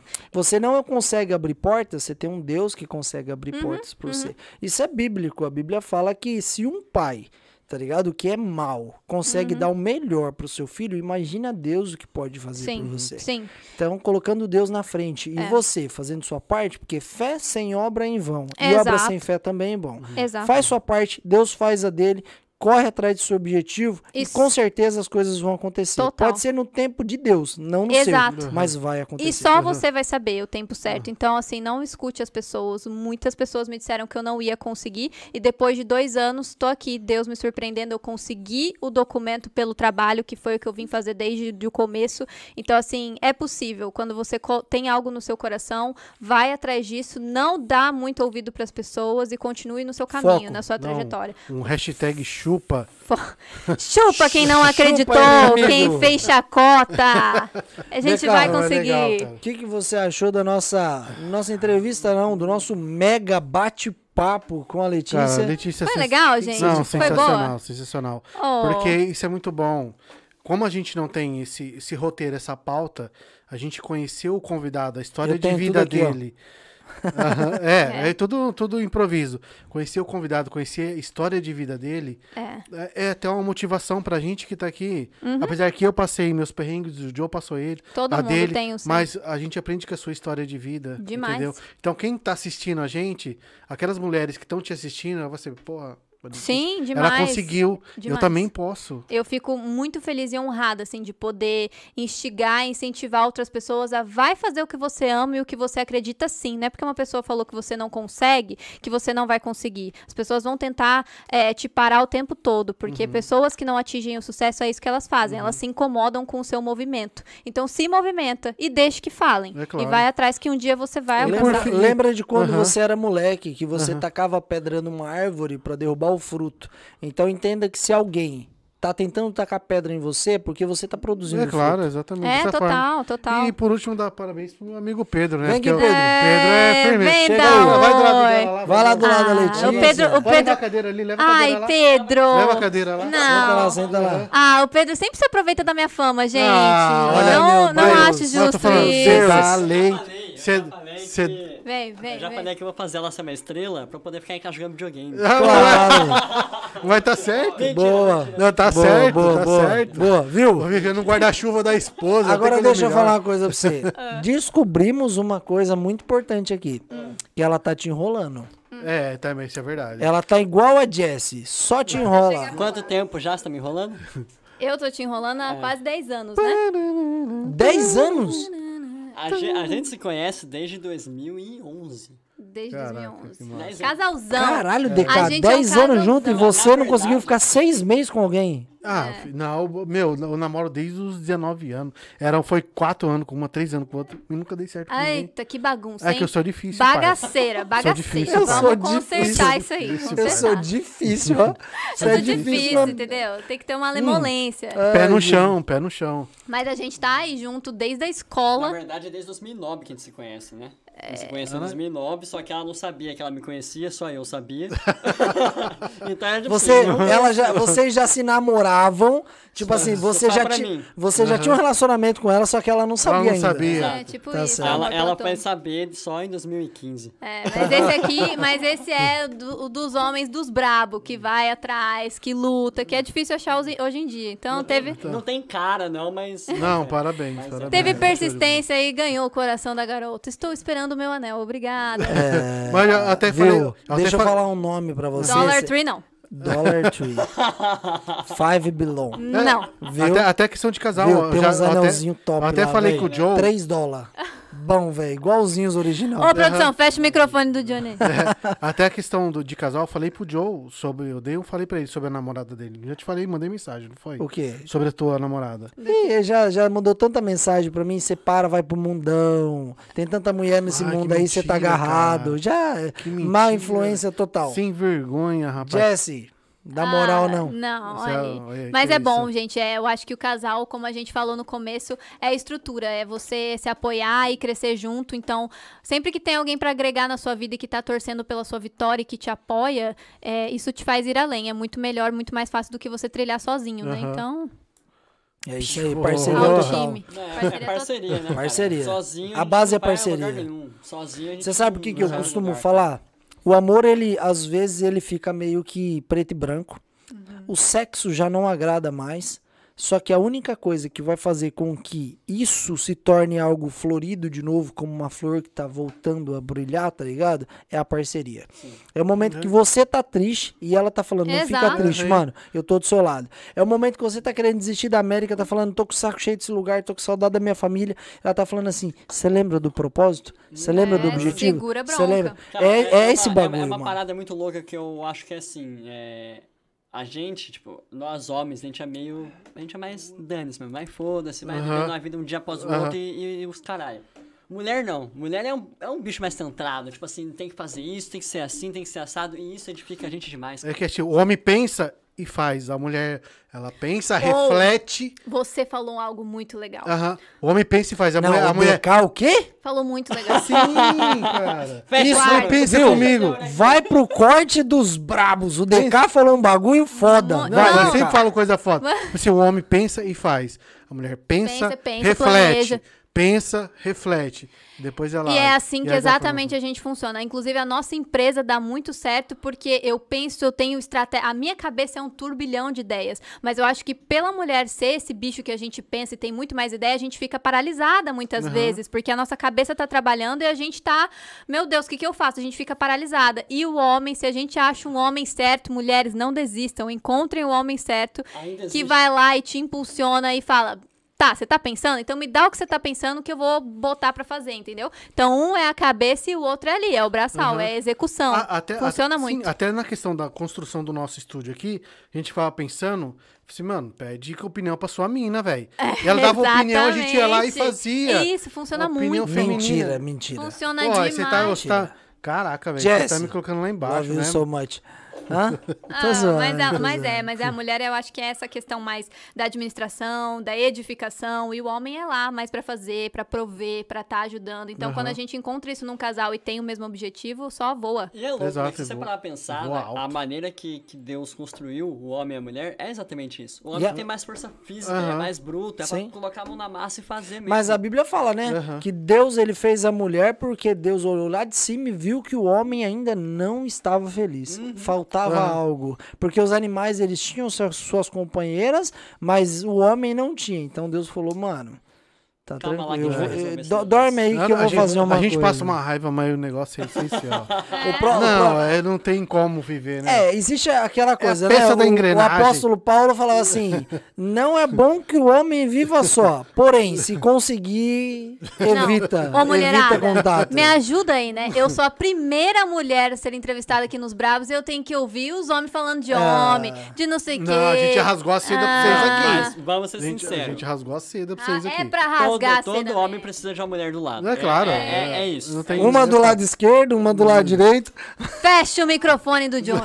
Não tá mais... Amor, tô Deixa a brincando. Escutar. Tô brincando. Vai dormir de, cal- vai dormir de calça É, jeans. vai nessa. Não, mas eu acho que as mulheres têm um papel fundamental, Sim. assim, na construção, tanto do homem quanto da família. E eu acho que os dois funcionam juntos. Se bem estruturado, bem organizadinho, só voa. Massa, Foguete não dá ré. Com certeza, Vocês, isso mesmo. casal, dá uma dica pros caras solteiros que nem o DK, que não quer bosta nenhuma com a vida, só quer viver na Nossa. putaria, que não Mentira, pensa no não sou relacionamento, que não pensa em ter Essa família, Pedro é constituir filho. Não. É, filho. Eu você, sou- eu você quer sou- que eu fale? Não, mas não, Vai. você, cara, eu sou um Ó, cara centrado. Vamos, vamos, papo sério aqui, ó. Dá uma dica pro DK, especialmente pro DK, assim, ó. Diretamente, Sabe, tipo assim, ó. olho, uma assim, dica, olhando no Vem cá, fundo olha do olho dele, DK. Vou, colocar a música.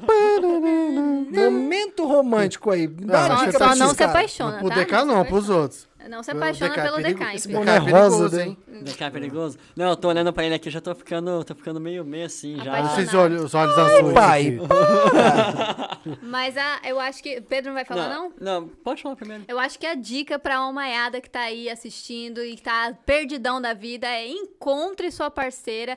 Primeiro ponto, vá malhar, seja forte fisicamente. Segundo ponto, seja forte intelectualmente, leia livros, se comunique, vá atrás de informação, pra você ter um posicionamento legal, assim. Então, acho que o, o homem ele se constrói como um todo, é corpo, mente, físico, tudo uma coisa só. Não só homem como mulher também. Isso faz bem pra gente como um ser humano. Então, quando você se constrói, você tá bem por inteiro, sabe quais são seus planos, sabe quais são seus objetivos, você tem um, um rumo, um- uma trajetória pra seguir. Porque é aquele negócio, né? Quando você não tem um, um caminho, você não tem um foco, não tem um objetivo, qualquer caminho serve. Então você acaba que fica perdido e vai se perdendo no mundão. Então você tem que traçar isso, estabelecer, ficar bem consigo mesmo, tanto física quanto mentalmente, pra encontrar a pessoa certa e unir forças. É, de forma resumida, de forma resumida, Aham. cara, acho que qualquer cara que tá solteiro no mundo hoje tem que saber de uma coisa. Sozinho na putaria, ele não vai pra lugar nenhum. Uma hora acaba, né? Não vai pra lugar nenhum. Porque não não, edifica adianta. nada. Não adianta. Não edifica, Ele não- exatamente. Ele pode construir o império que for como profissional, mas pessoalmente por dentro, ele colocar a cabeça no travesseiro sozinho de noite, ele não aguenta. Não, e não é E é completo. por isso que tem um monte de cara que é foda aí, famoso, rico, os caramba, quatro que se mata. Aham. Porque se você não tá inteiro por dentro, com alguém do seu lado, não adianta, velho. Mas isso- O mundo não satisfaz a nossa alma. Exato. O que satisfaz a nossa alma é, é encontrar a pessoa certa do nosso lado. Com É certeza. construção sólida, né? É o que eu costumo falar. Essa geração geleia já deu o que tinha que dar. Bora ir buscar solidificação. Agora você imagina um cara solteiro igual o Fiuk, que é uma bicha. Ai. Tchau. Já deu. Pronto.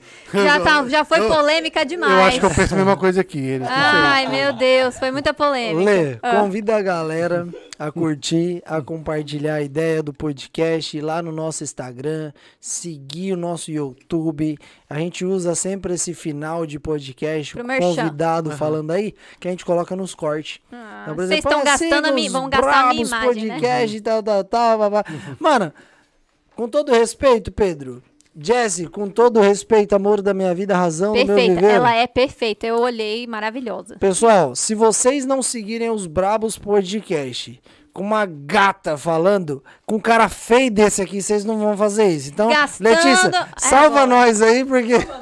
salva Agora. nós aí. Vou até me arrumar, que a beleza vende, aquelas. Uh, polêmica. Mas obrigada, gente. Obrigada por todo mundo que estava aqui acompanhando, que participou. Espero que tenha sido produtivo, que através da minha história vocês tenham conseguido tirar boas lições. E participem sempre, estejam aqui apoiando esses projetos incríveis da comunidade brasileira aqui nos Estados Unidos, como os Brabos Podcasts, os rapazes aqui maravilhosos, Johnny e DK estão arrasando na comunicação e pegando um meio muito legal e muito tendência, que é a questão do videocast. Então esteja ligado aqui com a gente sempre. Manda sua mensagem, se inscreva no canal, segue os meninos lá no Instagram para vocês estarem acompanhando a galera que tá no Brasil e quer vir para cá aprender de montão e a galera que tá aqui aprender ainda mais e se solidificar e ser muito inteligente na América. Porque é isso que a gente quer, né? É Exatamente. inteligência e trazer um povo bacana e criativo aqui pra América pra renovar tudo. Então, os Brabos é sucesso. Eu super apoio e convido Amém. todo mundo a apoiar.